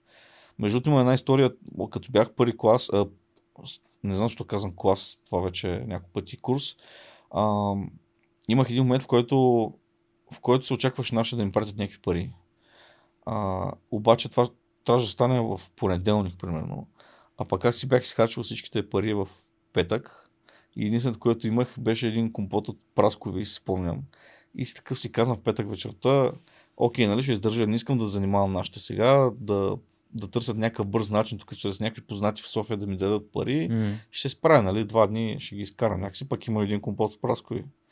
И си казвам, ето той е горе-долу, така ще го разделим, мислено го разделих на първо на 4-5 нива, нали, колко, нали, първо събота ще хапна малко, сутринта, вечерта ще хапна малко и така ще разпределя яденето. Естествено, още в петък вечерта го изядох целия и събота неделя гладувах яко тогава видях нали, колко е гадно всъщност да нямаш какво да ядеш. Не, че нямах альтернатива, просто пак до някъде от, от често достоинство реших, mm. че не, не е чак толкова трудно да го издържа това нещо, за да, а, за да не притеснявам други хора. Така както деде, а, жена, ми, жена ми се ме издържаше буквално първите 3 години. Mm. С нейната заплата живяхме. Аз си спомням колко си мечтаях а, да си купя принтер първо, защото до този момент ходех в копирните центрове и всяка една фактура, която са им пратили дигитално, трябваше да я принтирам. А, имах и една папка такава, защото смятах, че нали, като отида на такава среща, трябва все пак да нося нещо представително. Сега куфърче беше и скъпо и може би твърде демоде тогава. Но си мислех някаква по-луксозна папка, с която да ходя, нали, да се отворя документи там да покажа. И спомням, че в метро продаваха някакви папки, струваха 6 лева или 7 лева, нещо такова. И спомням, че тази папка, е, която до ден днешен ми стои в офиса и още е ползвам, не е от някакъв сантимент, просто не съм скупувал друга, пък и много рядко вече ми се налага да нося нещо на хартия. Но тогава една година, като ходя в метро, всеки път я виждам, виждам, че е 7 лева и си казвам, не, не, няма да я купа сега. Някой път, като ми тръгне малко повече бизнеса, тогава си я позволя. И, и така, толкова, толкова абсурдни бяха тия първите три години. Имах нали, различни клиенти, на много ниски цени работех, само само да имам клиенти и така. После нещата тръгнаха, защото това, което правих през тези три години е, че тогава се почнаха се появяват нали, малко повече социалните мрежи. А, появи се този форум предприемач.com, където а, повече. Тогава основно бяха хора, които се опитваха някакъв тип онлайн търговия mm. да завъртят. И това, което правях е, че бях доста активен в тях и се опитвах да шервам максимално по разбираем начин информацията, която аз до този момент съм имал като знание, нали, от гледна точка на данъци и счетоводство. И в един, в един момент нещата доста завъртяха, почнаха доста да ме търсят а, компаниите а, или хора, които те първо ще се регистрират и ще правят някакъв онлайн бизнес. Тогава всъщност много хора си правих онлайн магазин странично от основната си дейност. Нали? Не си им беше основен бизнес. Това появиха се такива платформи като OpenCard, като WooCommerce, мисля, че малко по-късно беше Magento и така нататък, които даха възможност чрез drag and drop да си направиш някакъв бърз онлайн магазин. Намира се от някъде някакъв доставчик, пускаш онлайн магазин. Те онлайн магазин вървяха доста добре, защото просто нямаше конкуренция. Нямаше EMAC, нямаше mm. Технополис да направят онлайн магазин и така нататък. И вървеше доста. И така почнаха да ме търсят доста, доста хора. И нещата почнаха да се случват. Uh, на Екси тогава и първия офис на Боливард България с една адвокатка го шервахме. Супер случайно се запознахме. Аз даже супер случайно намерих офиса като цяло. Всичко стана за два дни буквално. Uh, беше много готино място. На, на, като цяло много. Така почувствах се най-накрая човек, който прави бизнес. Това вече на четвъртата година да имам офис, нали. Uh, и а, нещо друго, което направих между другото през това време, реших, че мога да направя и собствено онлайн, магазин. Работейки нали, само с такива онлайн магазини, защото тогава наистина вече така стана, че обслужахме доста онлайн магазини, а, си направих собствен. От нулата тогава почнах да занимавам с а, SEO, пак самообучавах се като цяло. А, те бяха доста диви години тогава с Googleски алгоритъм. Тоест, първо ти ако направиш домейна да се казва супер яки онлайн магазин в младост, .com или .bg, а, има голям шанс да излезеш на първо място. Някой напише магазин младост, примерно. А, сега вече нещата са много, много по-развити, но тогава общо беше важно да направиш уникално съдържание, а, да направиш добри описания и, и така излезеш на първо място. Направихме онлайн магазин за слънчеви очила. Почнахме да продаваме а, една марка така по-популярна. А, също аз така се, гледам се въздържам да казвам маркетинг, защото няма никакъв проблем. Мен това винаги ме дразнало. Продахме полароид очила тогава. Това е защото се приема, че ако кажеш марка, това е реклама, пък за рекламата се взимат пари в радиото и в телевизията. Да. В свърх човека няма такова нещо. А ти си взел пари само от мен за сега. Да, така, че... а, само ти си ми дал пари. а... Платени участия в свърх човека няма. Да... Платени участия в свърх човека няма и няма и да има. Значи съм се прецакал. Ми, ти, ти, не знам за какво си дал пари, ама не е било за участие. да, да шегон се естествено. Ам, ти си дал да, за Беско да подкрепиш екосистемата. Да, така е. Ам, направих се онлайн магазина тогава, buchal.bg се казваше. Направихме се както трябва нали, с компанията, с всичко както си, си изисква закона. Аз между другото от ден едно винаги съм бил супер честен. Аз си купих и първия Windows си го купих като Windows. Mm. Аз може би съм мисля човек, който е купил лиценз за WinRAR в България или поне не познавам друг човек. За WinRAR? то е нещо, което... Знам какво е WinRAR. Да, то ти казва, че трябва да си купиш лиценз, но да. ти позволява да работиш без него. Да, да, да. да. Даже не е толкова дразнещо. Време ти за едно поп-ъпче, примерно. Да, разпомням си WinRAR, защото те Win... преди 7-Zip, нали, имаше основно WinRAR и Win... да. WinZip. Още го има, апдейтват си го, имат нови версии, не знам, не съм чел. Мисля, че преди време също бях им гледам историята на тия хора. Някакво много, много странен като цяло бизнес модел е всичко там, mm. защото просто дава възможност да го ползваш, макар че mm. не си платил. Някакси един вид доброволно е плащането. Mm. Както да е. Та така направихме се онлайн магазина, всичко както си трябва по закон, а, с всички данъци, осигуровки. А, и този магазин също почна да върви между другото. Около две години го движихме, ама в един момент много ми дотегна, защото а, усетихме, че такъв тип очила си купуват основно хора, които са от провинцията, защото те просто нямат нали, тогава към този момент, първо да си купиш такъв, такива очила, трябва да отидеш в някой по-голям град, нали, mm-hmm. да отидеш в оптиката да си ги харесаш. А, и почнах от някакви по-малки населени места да ни звънят, но въпросите на хората бяха абсурдни, защото те в крайна сметка ти като мериш очила, особено сега вече хората имат по-голяма култура купуват онлайн. Но тогава нали, с голям страх, с голямо мислене и, и спомням си няколко пъти така са звъняли хора да ми казват, ами аз си премерих разстоянието между очите и първо 23 мм, може да премерите на тези очила нали, колко милиметра е. И това в един момент аз вече ми вървеше счетоводния бизнес и по- получавах и такива обаждания. А, и в един момент много почна ми тежи, го продавах този нови магазин, а, който между другото след това още 2-3 години го развиваха, което беше някакво супер чудо за мен. Първо, че успях да намеря кой да го купи. Така. Mm. Та така, работихме с много нови магазини и в един момент станаха наистина много, станаха може би към 120-130. Сам? А, сам да. И в този момент вече казах на, на жена ми, че нали, имам увереността, че парите, които изкарваме, могат да ни издържат и двамата. Това вече става на четвъртата година някъде, откакто mm. сме започнали. И тя съответно тогава си напусна работата и започнахме да работим двамата с нея. Но нещата много бързо пораснаха. Даже спомням, че още на момиче наехме тогава да ни помага. Но това, което осъзнахме, че в един момент се забихме там, където се забиват 99% от счетоводните кантори, което въжи за много други бизнеси, според мен в България. А то е, че, че ти започваш нещо, то в един момент тръгва, но ти си го започваш, за да го започнеш, ти започваш много ниски цени.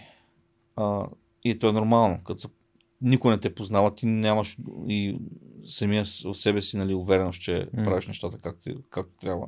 Нормално е да започна на ниски цени, но е много сложно за много бизнеси след това да си ги дигнат. Да. А пък ако ти не си ги дигнеш, забиваш в една много, а, много кофти спирала и почваш да работиш на ръба на оцеляването и това може да трае години, даже виждам нали, такива бизнеси десетилетия наред. А, и при счетоводните къщи това е много силно изразено. Общо те са събрали на счетоводна къща, примерно с, да речем, 10 служителя вече, е събрала и стотина клиента и, и, и тези клиенти работят на цени, които са оговорили преди там, примерно 3-4 години. И към днешна дата едва свързват двата края. Mm. Което всъщност помага на собствениците да, да оцеляват, до някъде на служителите, там много често има голямо текучество, но ти не създаваш нищо ценно по този начин. Ти просто оцеляваш или това ти е просто като занаят. Аз това, това ги деля, нали, за мен занаят е това, което ти помага ти и твоето семейство оцелявате, а пък бизнесът е това вече, което помага на много повече хора да се развиват и ти да градиш нещо, което да остане след, себе, след теб, евентуално. И аз си казах, че ние забихме по точно по същия начин. А, аз и жена ми работихме по 14-15 часа без да проличавам наистина всеки ден и съботи недели. Ние тогава вече бяхме се изместили в Бета Хаус. Ние си затваряхме вечерта. Там Бета Хаус имаш опция да го заключиш като си тръгваш. В 3-4 часа през нощта гасим всички лампи, излизаме, заключваме. А, и, а пък като дариш на чертата накрая, а, излиза така, че е едно да работим някъде на трудов договор. И си казах, че това повече няма как да продължа така. То може да продължи така, но това не е нещо, което ме прави щастлив и не остава по никакъв начин някаква добавена стоеност извън тази, че mm. успявам да оцелявам като индивид. Нали? Mm. И си казахме, че ще вземем някакво тежко решение за нас и както и преди това някакъв път съм го правил в живота си, просто ще направя това, което смятам, че е редно, без оглед на последствията. А, и това, което направихме, дигнахме един Excel. Направихме три колонки. Първата колонка е имената на всички фирми. Те бяха към 100, може би 120-130 тогава. Mm. Втората колонка беше сегашната ни цена. И третата колонка беше цената, която смятаме, че е справедлива спрямо труда и усилията, които вкарваме. Без оглед на това как ще го приеме клиента, дали въобще може да си го позволи, каква е цената на конкуренция и така нататък. Просто сложихме цената, която смятаме, че е справедлива. Имаше между тия фирми, нали, фирми на приятели, роднини, и то много често този тип бизнес е така завъртат покрай тебе mm-hmm. хора, които не са точно само единствено бизнес отношенията. Но дори там не направихме компромиси. Съответно написах един много дълъг мейл. А, мен това ми е малко проблем, че трудно се изразявам кратко, както може би сега се забелязва. Не знам за какво говориш.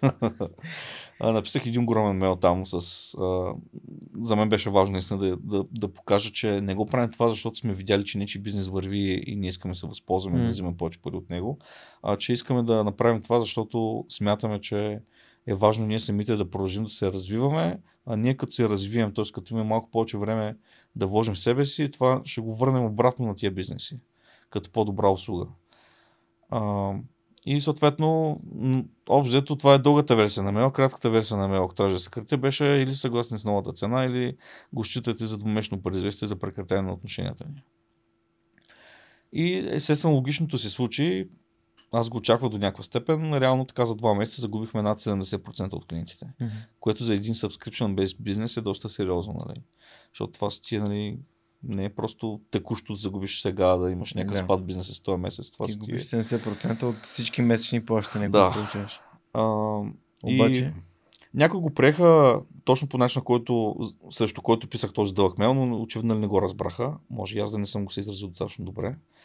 А, или е било твърде дълго и те не са им искали да го прочитат, също е възможно.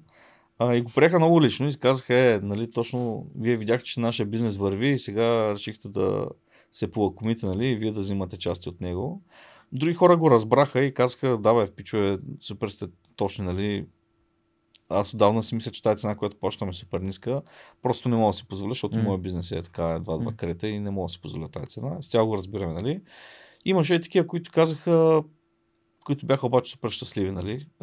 Не, те не са щастливи, но общо подходиха с разбиране като цяло. Mm. А, които бяха малко под 30% от компаниите. И всъщност това, което се случи, че след два месеца по-късно, реално останахме с много по-малко ангажираност и работа, с много повече свободно време. А, но като удряхме чертата на края, нали, като приходи, бяха спаднали, но не толкова, че тотално да фалираме. Mm. И си казахме супер, май взехме горе-долу някакво добро решение, защото сега това време ще го използваме наистина да, да подобрим себе си. Наистина не губихме едно една секунда. Това беше момента, в който се изместихме в пъзъл между другото, което също беше доста трудно решение, защото нямам идея дали знаеш на пъзъл историята. Тя е много интересна. Да, Аз... знам я. С точка от обекто. Знам, знам от точка а, не, от обекто. От, а, Ама... Знам самото начало. Как са събрали и как са направили пространството и как са разделили после. Да, ама това е втора Втора част, Нещо не. втора част. Okay. Първата част е, че Тибой и Антон, а, те са живели във Варна и правят а, софтуер, който се казва Puzzle, Окей. който е поредния WordPress killer, Окей. видиш ли. И съответно, мисля, че са взели някакво финансиране, почва да растат като компания във Варна. Но, а, а, но в един момент сещат, че няма достатъчно талант във Варна, който да привлекат и съответно Мгм. това може да им спъне амбициите и решават да се изместят София и почва да се търси тук офис. А, но това което, а, това, което са имали във Варна е било много приятно като, като пространство и съответно тук почва да ходят на някакви огледи, някакви офиси и виждат, че трябва постоянно да правят компромиси с разни неща. И няма да им е толкова приятно, М. както в офиса. И съответно намират място, където сега е пъзел което обаче е огромно като пространство и те решават, окей, ще настанем тук ще потърсим някакви други компании, които евентуално също да го шернем с тях, М. за да делим офиса. Реално те не са имали никаква идея в началото да го правят като самостоятелен коворкинг. Нали? Малко по-късно зрява това.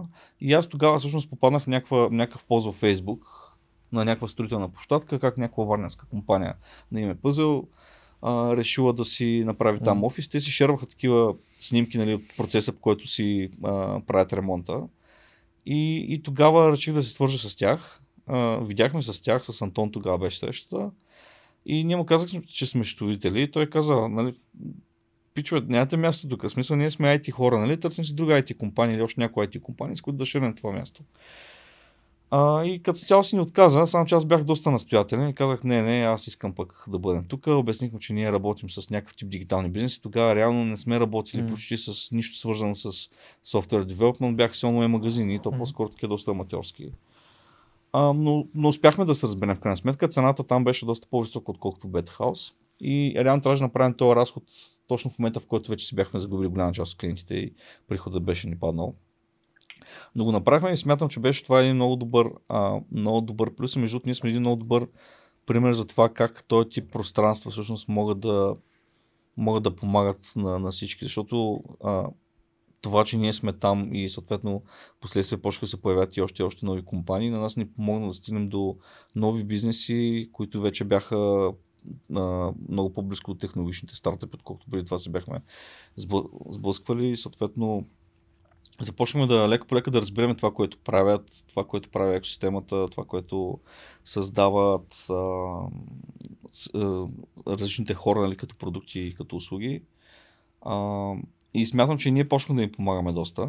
И така съвсем естествено случиха нещата, че в рамките на 6-7 месеца или до година ние изцяло си променихме фокуса и от онлайн търговия започна да работим само единствено с а, стартиращи компании в а, софтуерната индустрия или пък а, технологични стартъпи. А, И сте си в пъзъл и до днес. и в пъзъл сме се до днес, супер сме хепи там. Да, на два етажа. Даже на един етаж отдолу, че в новата ни зала на той сте джуджицу. А, да, Да, виждаме ви отвън. Защото Ние сме в седната сграда, да, да, диагонал, да. така По диагонал. Да, Да. там сме. А, да, ден днешен сме там, вече сме 26 човека. А, супер сме хепи като цяло. А, самото, самото комьюнити, което изгражда а, пъзъл, според мен е много, много ценно. И, и да, помага много от бизнес лайз гледна точка. Да. А, и това е, това е като цяло историята към днешна дата. Искам да те питам нещо, което за мен беше абсолютно така странно. А, първо, а, ще питам за него и след това още някакви въпроси съм си на, наумил да те питам. А, последният ви тимбилдинг е на Малдивите. И Да. разкажи малко повече за това. Как така една българска компания прави тимбилдинг на Малдивите? Ами, бързи въпрос, как купува си билети и отива. А, аз винаги съм вярвал, че ако ти правиш нещо а, просто с с цел да изкараш някакви пари или да развиеш някакъв бизнес, няма никакъв смисъл за мен, ако, ако ти не помогнеш и на хора покрай това цялото нещо. И, и за нас е супер важно, всъщност, а, ние като екип, първо да си пасваме като хора, да споделяме някакви идентични ценности, не само за бизнеса, ми и за живота. И смятаме, че само тогава може да наистина ти да, да доставиш някаква, някаква добавена стойност на други хора. И това е към днешна дата, между другото, ние сме много пики и от гледна точка на, на хора, които влизат в екипа ни, и от гледна точка на клиенти. М. защото осъзнах с времето, аз през тези всичките години, които нали, се занимавах с счетоводство, се срещнах с всякакви индивиди, нали, всякакви тарикати, които гледат къде да направят някаква дълвера и така нататък. Супер токсични хора. А, и точно онази промяна, която направихме тогава, като по наша инициатива си изгонихме голяма част от клиентите, ни подейства много а, освежаващо, защото аз тогава си дал сметка, че има начин по който да си направя балон около себе си. Тоест да се обградя само с хора, които ми допадат, които смятам, че има смисъл аз да им помагам. А, и, и това, ще ми, това ще ми задържа мотивацията на мен много по-дълго време, много по-качествено. И реално от тогава ние спряхме да правим компромис с, с всичко това. Тоест не, не работим, не, нямаме в екипа хора, които по някакъв начин смятаме, че не, не споделят някакви идентични ценности с всички останали по същия начин с клиенти. Случва се от време на време да се разделим по наша инициатива с компании, защото не винаги може да препознаеш нали, фаундъра като човек от първата среща. А, мога да кажа смело, че в стартъп екосистемата наистина тя самата е един балон и филтрацията е много сериозна, така че наистина mm. буквално всяка единица в тази стартъп система са наистина много, много а, хора с наистина много добре изградени ценности. Но така, да се върна нали, на тимбилдинга на. А, ние до ден днешен смятаме, че ако ти искаш да предоставиш добра услуга, трябва да тази услуга все още се предоставят хора в нашата, в нашата сфера. Този човек трябва да е супер мотивиран. А, даже вчера ме питаха как успявам да мотивирам хората. Това, което мисля, че е може би най-важното, което правим е, че винаги се опитвам да ги направя съпричастни с всичко, което и ние правим, но и съпричастни с бизнеса, който правим. Това, което забелязах в много счетоводни къщи е, че счетоводството гледа на клиента си като някакъв сорс на документи, който му хвърля фактури там всеки месец и те трябва да ги обработят. И включително аз като работех в счетоводна къща, виждах точно това някакви фирми. Аз знам името на дружеството. То при по-традиционните български дружества много често има дружество, няма нищо общо с бранда, който прави. И не, реално имах, имаше фирми, които аз не знам какво правят. Нали? И, и после осъзнах, че това е голяма глупост. Че ти не носиш никаква стоеност, ти си просто един точно както по соца счетовителите са отбелязвали там дали някой краде, а взето до там ми е стигало добавената стоеност, нали? А, да, както кажеш, калкулатор просто. А, сега това, което което правим вече с Веда е, че наистина стараем всеки един човек да е съпричастен с всичко, което се случва в бизнеса и всичко, което а, се случва в бизнеса на клиента, дори с личния му живот. И, и в момента всъщност много, много от екипа ми, много от момичетата са много близки, буквално приятели с а, на тия стартъпи. И когато те имат нужда от помощ, много често от случаите те им помагат като на хора, а не не като не някаква достатъчна задача, която шефа е спуснал, mm. че трябва да се свърши mm. на клиента. И това нещо естествено изисква усилия. Едно от, едно от тия усилия е съответно да се правим някакви тимбилдинги. И аз съм малко такъв, може би понякога се изхвърлям, нали, получих тия упреци, включително от вътрешно от екипа, нали, самите а, казвам момичета, защото доскоро бяха само момичета, сега вече му едно момче в екипа, най-накрая случи се. А, но вие че може би... и момчета, търсите Да, да, търсим, не, не е on purpose. Но, но истината е, че това, което, това, това, което правим нали, като ежедневни задачи, изисква да си много съсредоточен на детайлите. И според мен това много повече се отдава на момичетата. И, и това е причината всъщност да имам повече момичета в екипа, mm. нали, не е някаква mm. само цел. Супер. А, също така искам аз пък да ти благодаря, защото тия неща, които ги казваш, не са само е приказка. Когато видях на сайта на тук там, че всъщност те имат така интеграция с Stripe, каквато направихме и за сайта на свърхчовека, всъщност а, с теб си говорих, чисто от счетоводна гледна точка, как се счетоводява това нещо, как се, как се води счетоводството на, на такъв тип а, преход към Stripe, заслужали си. И това беше доста, доста полезно също така да, да получиш така консултация от теб, за което съм ти благодарен, защото и в Patreon е а, много удобна, много разпространена, супер а, система, докато не видиш с дребния текст колко голяма част от средствата, които хората дават за да подкрепят теб, реално отиват в, в Patreon и реално Patreon пък е интегриран към Stripe. Mm. А, и в ДДС, което всъщност просто се губи защото в България нали, за дарения по закон не дължиш ДДС, mm-hmm. но Patreon казват ми ние за да си вържем гащите, а, няма да те обложим теб като получател с ДДС, ние ще вземем ДДС-то върху сумата, която хората искат да дарят. Тоест, ако някой иска да дари 10 долара на свръхчовекът, а Петри ще каже, добре, дай тия 12 долара, от които Георги ще получи 7,80, е, да. което е 40% от, от цялата сума. Та всъщност така взехме и решението, че трябва да се създаде фундацията и второ, за да може нали, да се направи плащане през Stripe, което в момента се радваме на над 250 души, които подкрепят подкаста с а, дарение от сърце всеки месец а, на сайта на Свърхчовекът. Отиват, избират си произволно дарение еднократно или ежемесечно и това за мен е супер. Така че ти благодаря, че го правиш. А, и съответно искам да те питам и за, и за Беско, което е една инициатива, която според мен е много така готина обединяваща на стартъпите в България, за да има представител на стартъпите и защо на стартиращите компании в а, създането на политики а, и някой да защитава техните интереси. А как а, ти се реши да станеш част от Беско? Беско са много готини. Добри беше гост. Тук не mm-hmm. беше гост още преди да го има Беско. Да. Ами, тя историята може би е малко, а, също се може би интересна от гледна точка на това, че а, как, как въобще се запознах с Добри. Реално ние като вече бяхме в пъзел, в един момент а, до нашото бюро, тъй като ние бяхме в а, Open зоната, до нашото бюро имаше един офис и в този офис се настани в един момент една френска компания и Добри беше служител в тази френска компания. Mm-hmm. И общо сме се разминавали нали, от сорта на здрасти, здрасти. Общо това ни бяха контактите. И спомням веднъж, точно в най-най-натварения период, той мина покрай бюрото ни и пита, бе хора, вие нали май какво се занимавате? И ние му казваме, да, нали.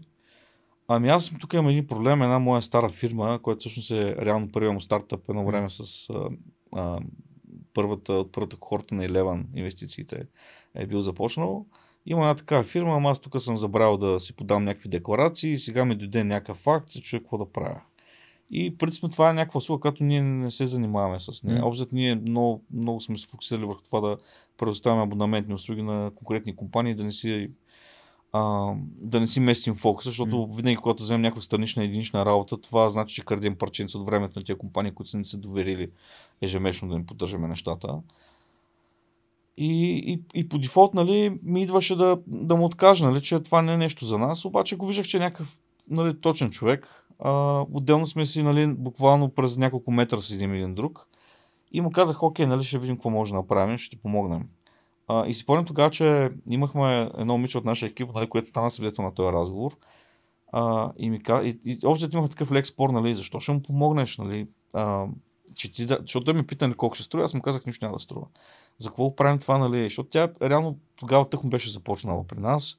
Съответно, а, много добре знае, нали, че общо спрямо това ние какъв, какъв оборот успяваме натрупаме, това пряко зависи нейната заплата съответно. И, и знае колко сме натварени точно в този момент. И в същото време вижда как, как въпреки цялата ми натовареност, тя също виси с някакви задачи и ме чака мен аз да ги свърша. Това до ден днешен служба в екипа. Всички момичета го знаят, че чакат, чакат разни неща да свърша. А, и в същото време аз поемам някаква така супер странична задача, която даже и пари няма да взема за нея.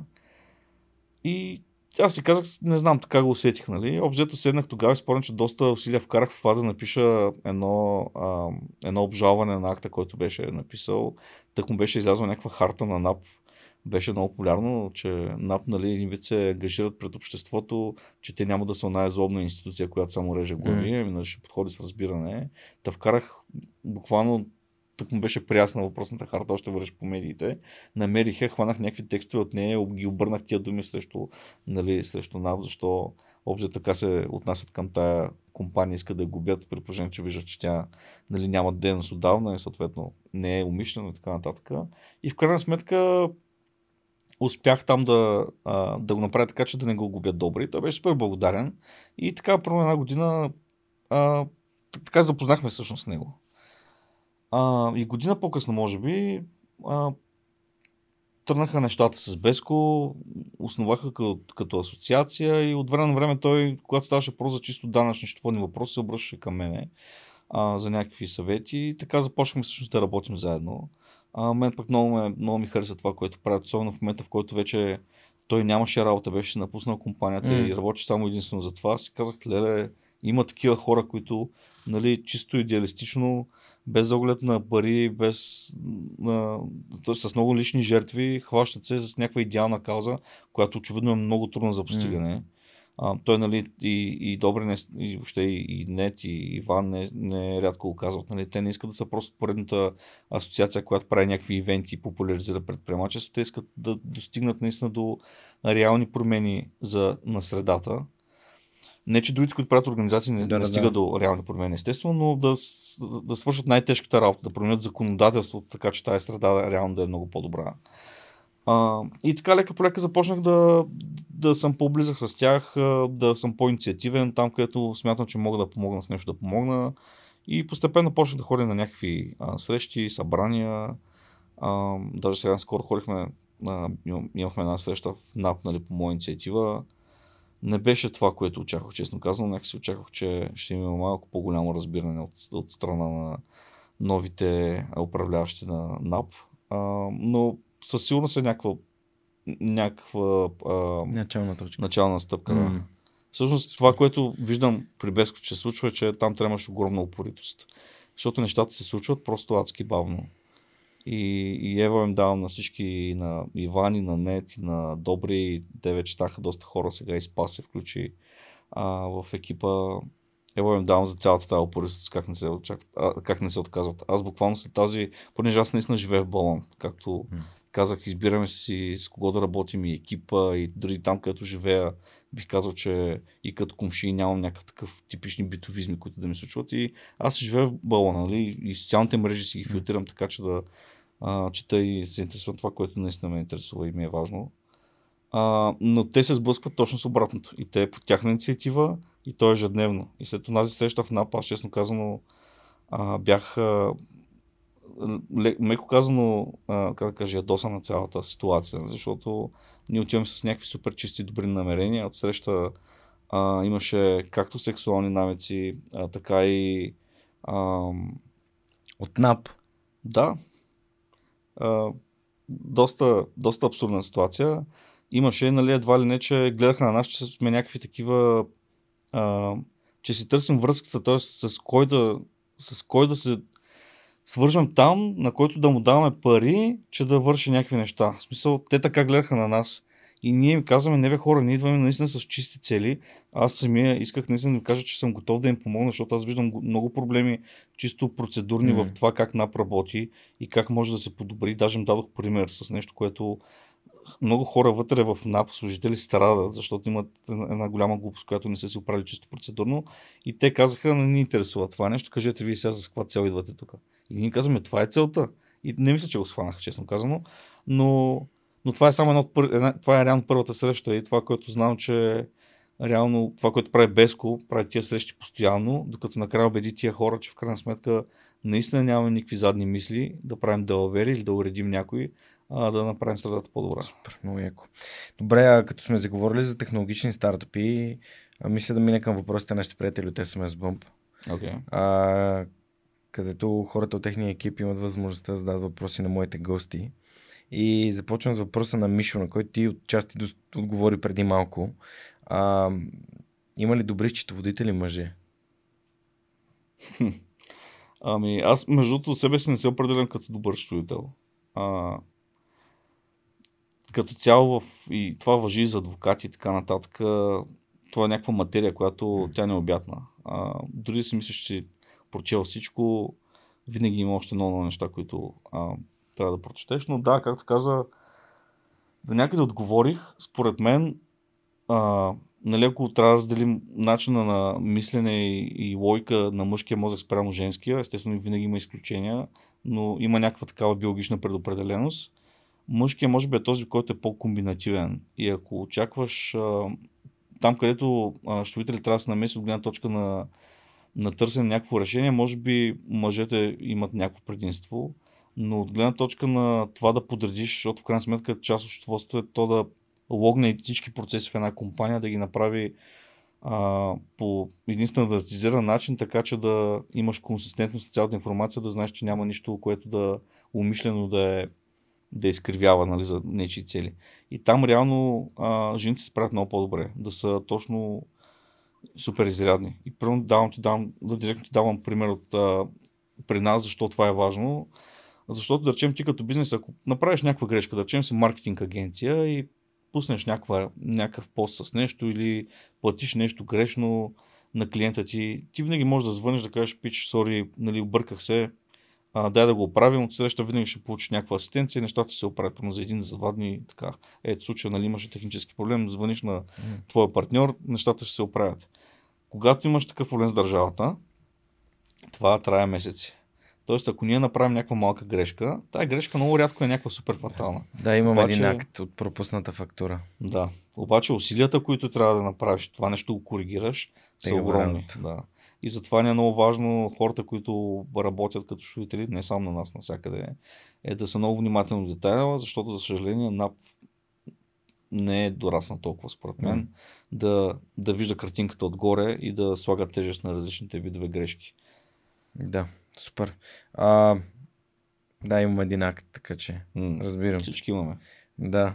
А, аз за тебе ли говорих за този акт? С тебе говорих. Не съм, с мен постоянно говорят хора за, за актове и не знам дали. Добре, няма значение. Дали сме говорили с теб. А следващия въпрос е какво според теб стои зад една успешна бизнес идея, пита Вики. Нещо, което да превърне стартъпа в скейлъп и нагоре. Ами аз тук не мисля, че мога да кажа нещо ново. А, нали, има си ясни дефиниции, т.е. не дефиниции, общото опита очевидно е доказал, че а, това трябва да е нещо, което решава проблем, много добре ги знаеш, нали? Това е нещо, което може да скалира нали, международно, да не решава твърде локален и малък проблем. Екипа, който го създава да е а, да гори в това, което прави, нали? А, такива тривиални неща. А, аз по-скоро бих казал, че често съм си мислил, че всеки един бизнес проект, без значение да ще стане някакъв скелъп или нещо голямо, mm. или просто ще, ще реши нещо в, на пазара, или дори ако ще, ще реши само проблема на фаундъра, всеки един проект може да е успешен, стига да имаш две неща. Едното е този, който го създава този проект, наистина да гори в него, т.е. да го прави наистина с сърце, mm-hmm. а не да изкара някакви пари. И второто е нещо да има достатъчно дълго търпение. Защото при мен стана точно това. Аз го правих с сърце, но ако нямах това търпение, за което ти казах от 3 години, което много не, то не е само търпение, нали, чисто като а, като качество вътрешно, ами да чисто и финансово mm. да можеш да издържиш. Естествено mm. и емоционално около всичките упреци около тебе и така нататък. Но ако успеш да издеяниш колкото е нужно, понякога може за 3-5 години, то това, което създаваш е успешно при всички положения. Супер. А, кои са новите индустрии при стартъпите и какви иновативни продукти и услуги предлагат те според теб, пита Сави? А, хм. Ами те новите индустрии са наистина толкова много, че е трудно даже да ги следиш. А, нали, като почнеш от... А, според мен в момента са много тренди. Финтех, хелтех, проптех в някаква степен. А, естествено всичко покрай блокчейн. Там общо с леко смесени чувства, естествено. Тоест аз съм супер фен на блокчейн технологията и смятам, че това е следващото голямо нещо след интернет, mm. което въобще света е измислил а, от гледна точка на възможностите, които доставя като технология. А, но, но това, което се случва с криптосвета е някакси с местни чувства съм. От една страна съм супер хепи, нали, това моето свободомислие, нали, аз а, и съм либертарен, освен, освен това, нали, не е чак толкова радикален, както голяма част там от Куба, а, но като цяло много ме вдъхновява идеята за, за криптовалутите и всичко покрай тях. В същото време обаче си давам сметка, че а, те служат за, за нещо. Те са нещо като в момента това случай, че се развива една паралелна вселена. Mm. И всичко, което по една или друга причина обществото е решило да забрани в нормалния свят, там е разрешено. Тоест, първо, давам пример с криптоказината, да речем. Тоест, ти първо, за да отвориш казино в някаква нормална нали, правова държава, трябва да минеш през определен вид регулации, които някои от тях може би са твърде тежки, но имат смисъл. Т.е. да стигне еволюционно економиката там да има тази регулация, има някакъв смисъл тази регулация. В същото време да отвориш криптоказино в криптоцвета не ти трябва нищо. И обратно, ако ти трябва да влезеш в казино, най-малко трябва 18 години. Това е пак поред причини, че се смята, че допреди това нали, си по-податлив податлив на манипулации и така нататък, може да се влияе в лоша в лоша посока като на теб като личност и така нататък. Сега в криптосвета ти можеш да играеш в казиното и да си на 6 години. А, също нещо е с борсите, ако се замислиш. А, знаеш, че като, като има някакви опасения за сериозна спекулация на, на фондовата борса, на която да е въобще регулирана борса, тая борса има право да, да затвори, да успокои пазара и така нататък. А, съответно си имат и сериозни регулации, като цяло да няма такъв тип спекулации, от които определени лица да печелят на гърба на други. В криптоборсите това го няма и то се вижда как си ни твитове разни хора въртят и много сериозни капитали, точно чрез а, метода на mm. спекулациите и манипулациите. Та, смятам, че има две лица като цяло. И да, като индустрия определено сега расте, все повече търсят а, компании, които развиват а, разни проекти в Metaverse а, Вселената. А, и са от, от нещо, което до преди 3-4 години никога не бих си представил, че е реално възможно. Нали? Ти да си купиш някакво NFT, а, което да ти е някаква дреха, защото се стая, сега наскоро ми казаха точно за такъв случай, има точно такива криптоказина, в които имаш дрес код. И ти за да, да играеш на това криптоказино, трябва да си купиш NFT, за което реално е вързано към определено изображение на дреха, което е част от дрес кода за самото казино. О, Та, това е супер тренди в момента, mm. но според мен са измежду многото стартъпи, които искат да създадат нещо ценно в Metaverse. Има и такива, които просто искат да спекулират да създадат някакъв, а, някаква тенденция, с която да изкарат много пари за кратко време. Супер, благодаря ти. А в личния си живот как си планираш финансите? Има ли модел, книга или съвет за хора нещитоводители? Пита Румен. Ами, предполагам, знае, знаеш за тая приказка за обощаря, който постоянно ходи бос и хората си мислят, че аз моите финанси най-добре си ги следя. Всъщност е точно обратното. А, не съм сигурен въобще дали мога да дам някакъв ценен съвет тази гледна точка. По-скоро мога да объркам някой. Това, което винаги съм се стремил е да и така, така, така ни върви бизнесът ден днешен, просто правим нещата така, както смятам, че са добре. И всичко около тях се случва. Тоест, аз не следя някакви показатели. Като на чувство. Ами да, като на чувство. Което, затова казвам, че може би с този съвет по-скоро мога да, mm. да навредя някой, отколкото да помогна. А, но нещо, което мога да, да дам като а, все пак като някакъв съвет, много често съм виждал а, случаи, в които в някакъв тежък момент, дори сега в корона кризата се случва нали, с много бизнеси, в такъв тежък момент компаниите търсят начин да си урежат разходите. Което според мен е, е не бих казал нали, изцяло грешен подход, но в крайна сметка, ако ти влагаш доста усилия да урежеш тия разходи и покрай тях да разочароваш доста хора и партньори, защо не вкараш малко повече усилия да намериш начин всъщност да подобриш приходите си, така че да можеш да, позволяваш, да си позволяваш тия разходи. Mm. А, и до, момент, до момента винаги сме действали в тая посока. Не казвам, че е идеалната. Mm. До сега не се е случвало. Надявам се за бъдеще, така да не се налага да. Аз да си позволя тук да, да, да, добавя един съвет от мен, макар че не съм питан. А, има един цитат на Питър Дръкър, това, което може да се измери, може да се управлява.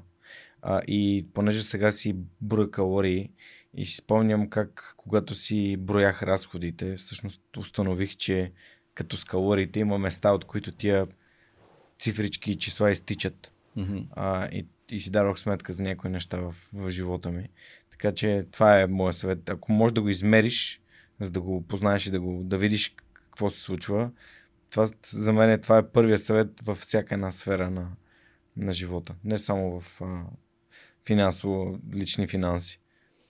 А, а не те ли притеснява, че ако а, изпаднеш такъв детайл при меренето, в един момент няма да се да се подлъжеш да постигаш някакви рекорди в това, което постигаш тия цифри. Има предвид, когато да речем, а, нали, ползваш пръвно ап, който ти следи mm. а, а, разход на калории, да. съответно ти стремиш не, да... Ти само, приход, само прихода на калории, разхода не можеш да го измериш. Защото mm-hmm. не знаеш колко се движиш и не знаеш а, бейзъл метаболика рейт, колко ти, тялото ти колко калории изгаря, но знаеш горе-долу колко приемаш и следиш средно тегло. Тоест, реално имаш показател, който ти показва дали се желаната посока. И ако средното ти тегло, което искаш да постигнеш, са ти спестяванията в някаква сметка, където добавяш някакви пари всеки месец, по тях можеш да разбереш дали приходите ти, дали управляваш приходите си и разходите си достатъчно добре. Защото ти контролираш mm-hmm. основно приход. Нали, реално при калориите на обратно, нали, контролираш приходите си. Mm-hmm. Мисля, разходите нямаш контрол над тях. То тялото ти гори някакви неща. Може да се движиш повече, ама не знаеш, ако тичаш един час, имаш ориентировачна стоеност, но зависи ти от нивото на стрес, колко си спава и така нататък. Да. И в такъв смисъл, а, естествено, не, просто си казваш, това не е съвсем точно, но е някакъв стремеж, което според мен е ценно. Но те разбирам какво искаш да кажеш. Да, мен детен беше, че ти реално има някаква геймификация нали, mm. в това да си следиш каквито да било цифри. И обзето, знаеш, много апове точно в тази посока са развити да геймифицират това цялото нещо, да не са просто някакви сухи данни. А, и, и лично аз смятам, че ако го направиш за разходите си, може да изпаднеш в една много кофти ситуация, да, да до така степен да геймифицираш и да, да търсиш начин да подобриш а, оптимизирането на разходите си, че да почнеш да, да пречиш на, на хората около теб. Възможно е. Последен въпрос от Митко. Счетоводен съвет номер едно за стартиращи компании въпросително. А, уау. Те веднага ми излизат адски много. А, трудно ми е да дам нещо конкретно като някакъв номер едно съвет. Mm-hmm. По-скоро а, и е тъпо да дам някакви клишета от сорта на адвоката и щовителя си най-важни в бизнеса. Наистина е клише. А, аз съзнавам, че и като човек, който е правил други бизнеси, през, нали, за които не съм споменал сега, просто mm. наистина няма, стане много досадно и дълго. А, нали, наистина съзнавам, когато стартираш някакъв бизнес, особено в самата начална фаза, когато започва с собствени средства, нали, не си стигнал да речем до а, някакъв краудфандинг mm. и така нататък. Всяка една стотинка ти е супер ценна и съответно а, се налага да вземаш а, нали, тежки решения къде да насочиш този супер ограничен бюджет, който имаш. Отделно този, този бюджет е силно емоционално ограничен, а, а, емоционално а, Обвързан. Обвързан. Mm. Има тежест емоционална към да. тебе, защото това са пари, които ти знаеш как си ги изкарвал с много поти и така нататък. А, след това, когато почнеш да, да харчиш, нали, никакви лоши чувства не казвам в това, не влагам в това, като почнеш да харчиш инвеститорските пари, там дори самия инвеститор те пушва да ги изхарчиш. Нали. Но в началото този първи бюджет е много ценен, много важен, много труден да се разделиш с него. И абсолютно разбирам компаниите, които и предприемачите, които са готови да го делят по-голяма част, т.е. съвсем логично от него, да го делят за, за sales, за маркетинг, за девелоп на продукта, за HR, ако имат хора и така нататък. И някъде последен приоритет са им е мещоводството. Тоест, съвсем нормално е в началото, като стартираш mm. бизнес, да, да отделиш много малък бюджет за счетоводство. Но много ценно и много важно, а когато това нещо почне да расте, да се сети за онзи там, на последната качка, да пускаш по една стинка и да вложиш малко усилия в нея, защото тя е нещо, което може да те спъне много сериозно, ако почнеш да растеш особено бързо. Аз много често казвам, че реално счетоводството е първото нещо, което аутсорсваш, защото никой не му се занимава с него. И когато пораснеш голям, нали, като компания, е последното нещо, което инхаусваш. А, и една от причините е това, че е досадно, но то е досадно най-вече от това, защото а, хората не разбират от него което е все нормално. Тоест, тебе, пръвно ежедневието ти, те среща постоянно с някакви, а, с индустрията на маркетинга, на продажбите, mm. на отношенията между хората нали, в HR и така нататък. И имаш някаква, някакъв хабер, както се казва това нещо. А това много често за фаундерите е някакъв тотален блекбокс. Някой там нещо прави, повечето, на повечето фаундери просто един, една лелка, нали, преписва едни фактури в един Excel и праща по имейл в Excel на NAP. Нали.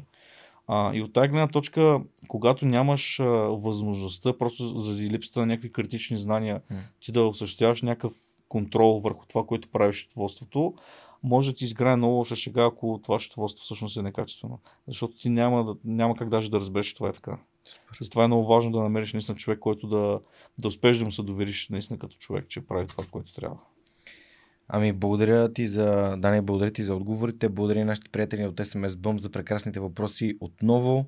Напомням ви, че ако искате да станете част от екипа и да можете да задавате въпроси на моите гости от екипа на SMS Bump, а, трябва да разгледате отворените им позиции в сайта на SMS Bump, в сайта на Yotpo или в джоборда на DFBG.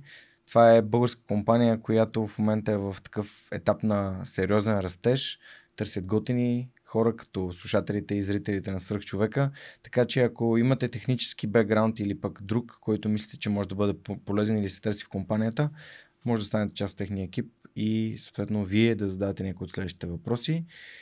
И благодаря на SMS Bump за страхотната подкрепа. И веднага искам да минем и към следващите хора, на които сме безкрайно благодарни, че сме тук в това студио. Това са АОБГ.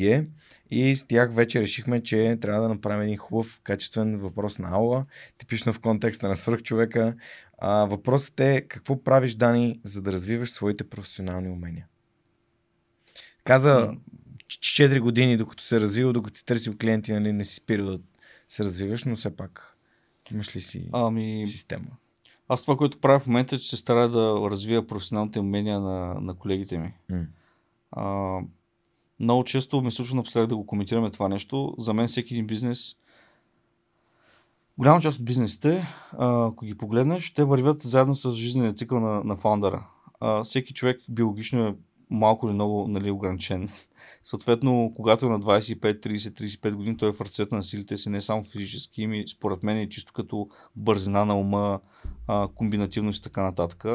Но с времето това нещо при някои хора по-бавно, при някои хора по-бързо, при някои хора не се случва. Mm. Много редки случаи, може би, но а, адекватността на, на човек, бързината на ума спадат. А, той компенсира първо с други неща, като мъдрост, опит и така нататък. Но, но ако хванеш един такъв бизнес, чисто семейен бизнес, който се е развивал така, много често ще видиш как всъщност бизнеса същ, върви горе-долу със същата посока. А, даже нали, има едно предаване по някои от телевизията Кошмари в кухнята, там мисля, че това много добре се вижда, защото много често историята е следната. Нали, отиват а, да снимат а, въпросния ресторант и там започва някаква история. В началото, като започнахме, беше трудно. Изведнъж обаче нещата се случиха. Имахме резервации една година напред. Всичко беше супер, обаче сега какво стана последните години всичко върви надолу, надолу, надолу, надолу. И много често, като видиш всъщност и самия фаундър, той е вървял горе-долу нали, като човек, просто в същата посока. Тоест ти сега за да развиваш ново заведение, ти трябва да а, да разчиташ много на, на социалните мрежи, да речем. И то не е просто на Фейсбук, което е доста демоде вече. Най-малкото на Инстаграм, на ТикТок. А, а, ти няма как да очакваш това нещо да случва, при положение, че фаундър, от който зависи, зависят всички, всички тия решения, той не ги ползва. Той за мен не е изпитал необходимо, защото вече от едно друго поколение, което а, или на друга възраст, която за него това не е нещо интересно. А, и аз това съм го съзнал доста отдавна. И всъщност това, което правим е, че гледаме да работим с по-млади хора, с а, повече, много често имат много повече хъс и желание за, за развитие, за работа. Ние гледаме да впрегнем тази цялата енергия в това да се развиват. Та в момента всъщност не бих казал, че аз а, ходя по някакви счетоводни, нали, въпросът беше за професионалното развитие, че ходя по някакви счетоводни семинари и така нататък. Нали, това нещо по цял ден минава през главата и научавам ще неща, такива неща, защото аз продължавам да съм в офиса, където всички счетоводители работят. А, по-скоро е пасивно научаване. Това, което правим всички тия млади хора, които наистина искат да знаят, се опитваме, се опитваме всички усилия да насочим към това те да се развият професионално, защото те са, ако тази компания нали, не умре с мене, те са бъдещето на тази компания. Супер. Дани, благодаря ти. А, и всъщност искам да отправя едно послание към хората, които ни слушат и гледат в момента, че ако искат да подобрят уменията за работа с професионален софтуер и да спестят време и усилия, могат да се регистрират сайта на OBG и да вземат 20 безплатни урока на софтуер по избор. Така че а, благодаря отново на Алла, които ни хостват тук вече втора година. Ще стана точно две години, откакто запискаме епизод с Орлин и сме си тук и студиото вече става все по-добро. Mm-hmm. И идват а, все, по, все по-готини и все по-интересни гости. Така че им благодарим за гостоприемството и за това, че а, работим в една посока, както ти и компаниите, с които работите. А, Дани, знаеш, че книгите са много важна част от подкаста. Аз преди да ти да ми препоръчаш книги, аз ще препоръчам една книга. А, книгата е един ден на Иван Денисович. Изглежда ето така. Това е старото издание. Не знам дали има ново издание. Написана е от Александър Солженицин. И смятам, че всеки един човек трябва да прочете тази книга, заедно с човек в търсене на смисъл на Виктор Франкъл. И защо? Защото смятам, че така човек развива своето мислене и своето познание на, на историята и на нещата, които се случват или са се случвали или биха се случили някой ден. Също така има в Storytel, така че ако сте потребител или пък не сте слушали до сега книга в Storytel, може би един ден на Иван Денисович от каталога на Storytel ще е нещо, което ще ви влюби в аудиокнигите, надявам се. Ти имаш ли препоръки за книги? Ами, а, малко е сложно при мен. М. Реално като, като бях а, по-млад и съответно и като ученик, четях много книги. Не бих казал, че нали, от тези, които... Ние сме набори. Ме Да. да се чувствам неудобно. ами аз понеже работя в такив екип, който хората са вече родени след 2000 година и съответно така ми започват всички истории. Като бях млад, защото... да. А, та, някои неща се сещам, които да ти споделя. Примерно, когато то пак е свързано с свободата, то е някакъв тип вече при мен, е, може би било малко радикализирано това цялото нещо. Не спомням, предполагам, че ти си спомняш, имаше, не знам дали сега е така, имаше ни задължителни списъци, които бяха с книги, а, които трябва да прочетем лятото. Спомням си да. Да. И това, което правих аз, е, че никога не прочитах нито една книга от този списък, а прочитах други. И много често на същия автор, просто други книги, които не са записани в списъка. Не ме питай защо, не е било с цел. Просто ме дръзнаше, че ми слагат някаква рамка да прочита конкретните а, книги. И да речем, трябва да прочита конкретна книга на Иван Вазов. Аз хващам съвсем другия разказ на Иван Вазов и чета неговите други разкази. А, което естествено после много ми пречеше в часовете, защото а, нали, коментирахме какво се е случвало по време, нали, в, е, за какво се разказва книгата и така нататък. Аз бях тотално а, в нищото, но пък това ми помогна да, да науча някакви много различни произведения, които никой не знаеше. А, после, като поизраснах, а, имаше един доста дълъг период в, а, при мен, който си казвах защо да чета въобще художествена литература, при положение, че ние живеем в някакъв реален свят. Той реален свят се случвали толкова много истории, толкова много неща, които са истински, не са измислени а, и, и, и също носят а, реални ползи и полки. И тогава започнах да чета само единствено исторически книги. Може би ини 10 години не бутвах никаква друга книга, освен историческа, биографична. А, даже спомням, че имаше едно издателство, не знам дали още го има Рива. Да, те са някакви много такива а, хипи издателство, от гледна точка на това, че издават само книги, които са много непопулярни. Аз не знам дали, затова казвам, не знам още дали съществува, М. защото със сигурност много некомерциални книги издаваха. И си спомням, че имаха, има някаква книжна борса на Гара Искър. Нямам идея дали още има. Мгм. Там книгите първо са с по 2, 3, 4, 5 лева по-изгодни, защото там ги продават директно а, самите издателства. И там бях редовен купувах много, много книги на, тая, на, на това издателство Рива. А, и, и всъщност, съвсем откровено, това беше период, в който някъде спрях да чета книги, колкото и странно да звучи. Защото а, работата, която последните 5-6 години ме хвана, до ден днешна така ме върти, че а, съм в офиса наистина по 12-14 часа. А, и си мечтая за време, в което ще мога да си изкарам всичките мисли от главата, за да мога да седна да чета с внимание на книга. Аз реално сега продължавам да чета ежедневно, но, но чета а, в социалните мрежи, различни статии и така нататък. А, но много ми липсва момента, в който наистина мога да, да си изкарам всичко от главата, да се освободя да чета книга, защото съм хората, които като хванат една книга я прочитат всичко там. А, нали, колко печатни коли има, колкото стана звучи, аз на време, може би съм страдал от то- това разстройство, при което си супер перфекционист. А, и за мен прочетена книга беше, ако прочетеш нали, всичко в нея, но отделно много пъти, като четях книги, си спомням, че а, съм се връщал обратно. Усещам, че, че съм се разсеял за нещо и се връщам и прочитам 10 страници назад, защото попивах всяка една буква буквално от книгата и това ми помагаше реално да вляза в, както се казва, в филма, в това, което се случва. А, и все пак, ако а, трябва да ти препоръчам някакви книги към днешна дата, мога да ти споделя няколко истории. Те са много, много странни книги. Някои от тях са доста странни. Едно, едното е, че в една книжарница преди време видях две огромни енциклопедии, които се продаваха на някаква супер ниска цена. Направо обидно от ниската. Със Сигурност хартията не струваше, М. а струваше повече, отколкото бяха. И тези, се казваха, тези книги се казаха енциклопедия на числата. Мгм. А, явно им бяха някаква бройка, която никой не искаше да купи са били много скъпи. Нямам идея каква беше историята. Купих си ги, почнах да ги чета, може би те са, да около 2000 страници общо двете. Прочетох първите 200 страници. А, само ще ти кажа нали, за какво се разказва. Реално книгата е написана от някакъв, мислиш, френски учител, начален по, а, по математика, който преподава във Франция на деца и а, някакви деца, които скоро са имали част по френски язик и са учили там историята на латинската азбука и така нататък. В един момент имат част математика и едно дете пита учителя кой е измислил цифрите и човека изпада в много кофти ситуация, защото той учител по математика е такъв авторитет а, пред децата, нали? И запъва и не, не може да отговори на детето. И оттам се хваща и почва да търси историята на въобще на записването на математиката като такава, като наборенето.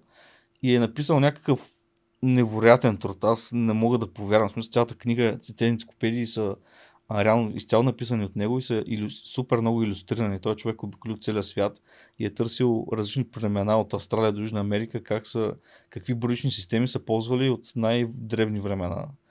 А, включително как броят животните. Доказва, че реално птиците, конкретно гарвана може да бори до 4 а, с експерименти. И, и много, много интересни неща. Та това е едно, едно от нещата, които наистина така ми а, направи впечатление. Там отбелязка, докъде съм стигнал, още ми стои. Надявам се някой, време, някой ден да имам достатъчно време да си довършат а, тия енциклопедии.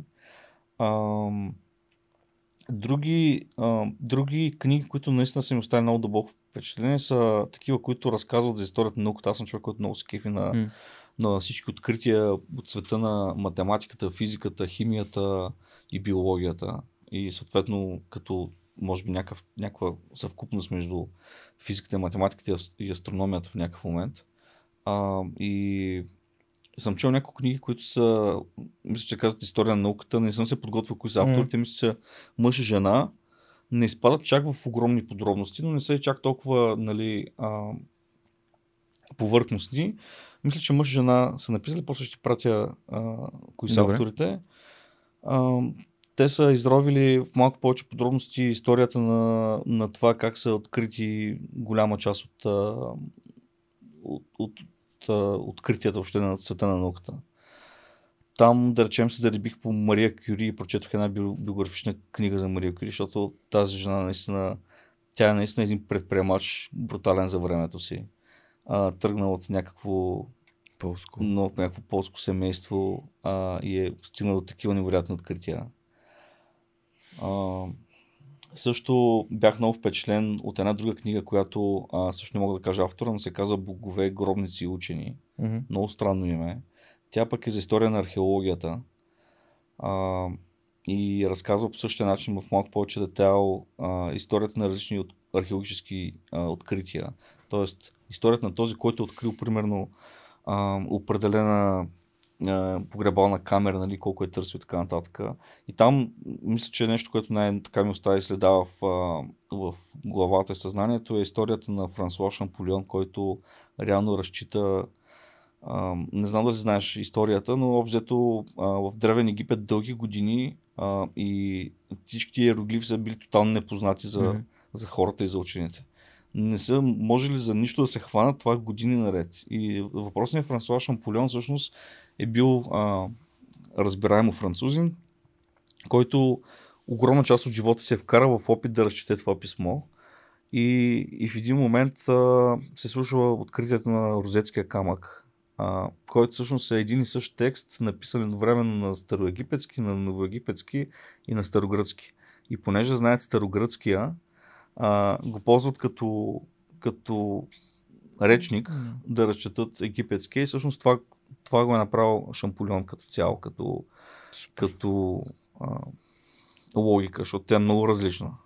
А, в смисъл, самата писменост е много, много различна. Знаеш, там са едни символи, които самия символ реално не изобразява просто някакъв звук, както е нали, в а, фонетичните mm. азбуки, както е нашата. Mm. А, изразява някакво действие, така че е било Супер. Много, Много интересни препоръки. За първи път мисля, че и трите книги са препоръчени в подкаста. Благодаря ти, Дани. А и на всичко си му идва времето, както обичаме да казваме в подкаста. Така mm-hmm. че и, книги, и на книгите ще им дойде времето. Здравейте, прекъсваме подкаста за кратко, за да можем аз и Георги Спасов, един от основателите на LimeChain, да разгледаме следващия въпрос, свързан с блокчейн технологията и да му отговорим. Благодаря ви за вниманието. Здравейте, свръхчовеци! Днешният въпрос от рубриката за блокчейн е къде всъщност Web3 ще разгръща потенциал си за в бъдеще. Това честно казвам е въпрос, на който най-вероятно всеки може да има собствен отговор, така че аз мога да ви споделя само моя. А, според мен Web3 ще разгръща в следващите месеци и години потенциала си в игрите и в така наречените метавселени, за които сме говорили неведнъж. Според мен едно от нещата, които следват, то това е а, игри, където всъщност а, играчите притежават героите си истински, където притежават а, предметите си истински, където могат да търгуват предметите си истински.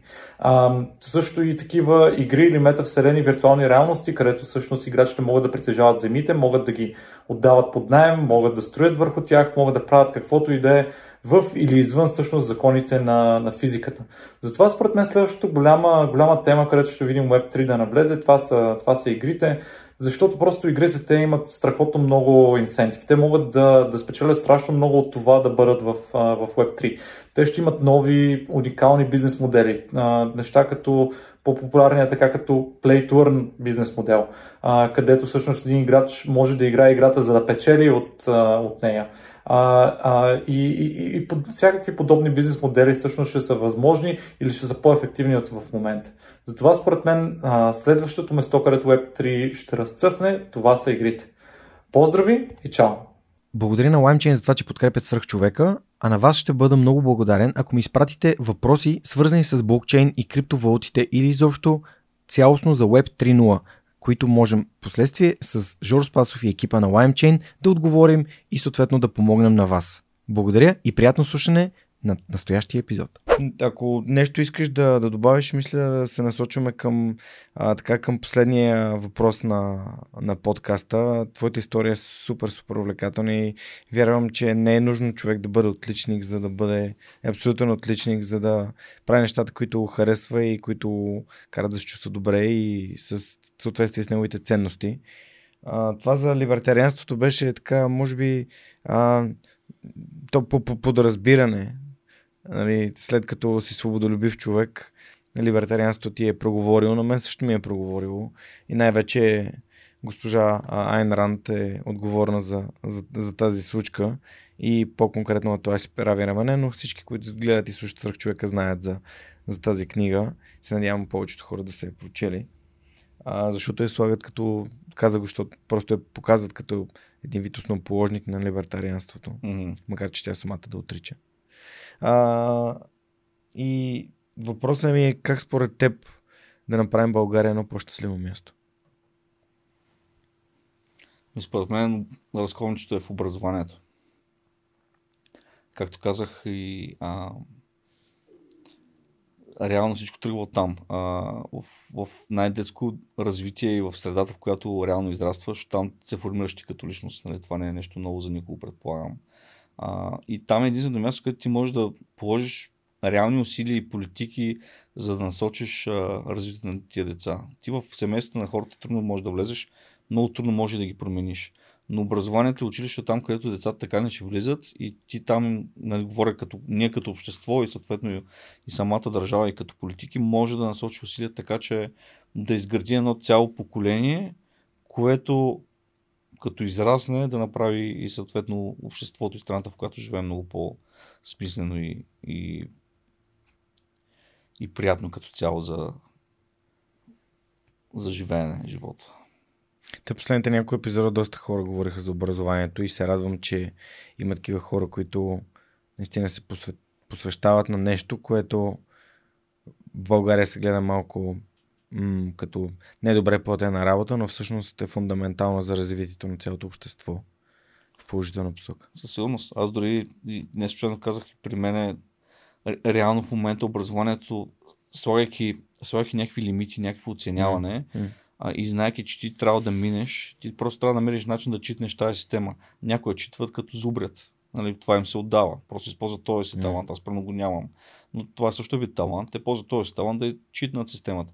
Аз ползвам някакъв друг тип хитрост да я читна. И всеки читва, всъщност това се случва от първи клас до университета. Mm-hmm. А, със сигурност този тип начин ти да се справиш с живота ти помага да развиеш едно определено качество, но в крайна сметка смятам, че това е супер несправедливо спрямо, спрямо образованието като цяло.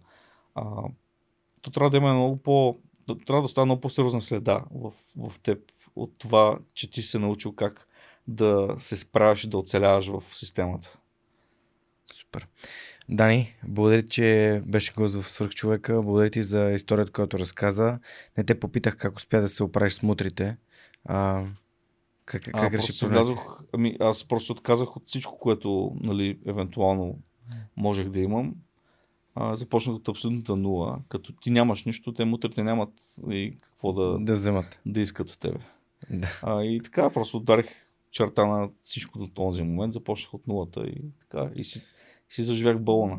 Да. А, нека да правим балона по-голям. Благодаря, че ти самия помагаш за това той да се разширява и помагаш на качествени български стратегически компании да, ам, да, да, да взимат правилни и качествени решения в контекста на, на техните си финанси. Защото все пак счетоводството, както ти самия каза, може да доведе на надежна компания до много преждевременни и сериозни трудности. Ам, Пожелавам успехи на Беско и на всички компании, с които си включително научи БГ, тъй като сега в програмата на Able Активатор, именно Жорката е, беше mm-hmm. мой фасилитатор и а, ментор на моята група. Така че те са много готини. А, Дани и Георги, специално ги поздравявам. Екипа на Научи БГ. Благодаря, че беше с нас последните 3 часа. Пожелавам успех на теб и на целия екип. Ако вие се интересувате от това да ам, се реализирате като добър счетоводител, може би разгледайте а, обявите на Веда Accounting, може да попаднете на точното място. Супер, благодаря за поканата. Наистина беше много интересно да си говорим. А, научих много нови неща и за мен, включително, а, че отново трябва да бъда, може би, по-кратък и по, а, по-конкретен, като разказвам някои неща. И се надявам да се виждаме все по-често. Аз също, а, може пък да следеш някой път за, за джуджицу, кой знае. А, може да. А, бих бил идеалната боксова круша. Това беше всичко от нас за тази седмица. Благодаря ви, че бяхте отново свърх човека с Георги Ненов, подкастът, който всеки вторник ви разказва истории, които вдъхновяват. Знаете как може да ни подкрепите, като отидете на сайта, горе десен ъгъл, натиснете бутона подкрепини и с дарени от сърце решите дали еднократно, дали всеки месец ам, да подкрепите проекта и да станете част от нашето малко затворено общество. Това беше всичко от нас и до следващия вторник. Чао, чао! Искам да благодаря на патроните на подкаст, на дарителите, които с техните месечни или еднократни дарения са ни подкрепяли в тези 6 години. Нашата общност порасна до над 250 души. И тъй като отнема прекалено много време поименно да благодаря на всички, хора благодаря ви. Без вас това нямаше да бъде възможно.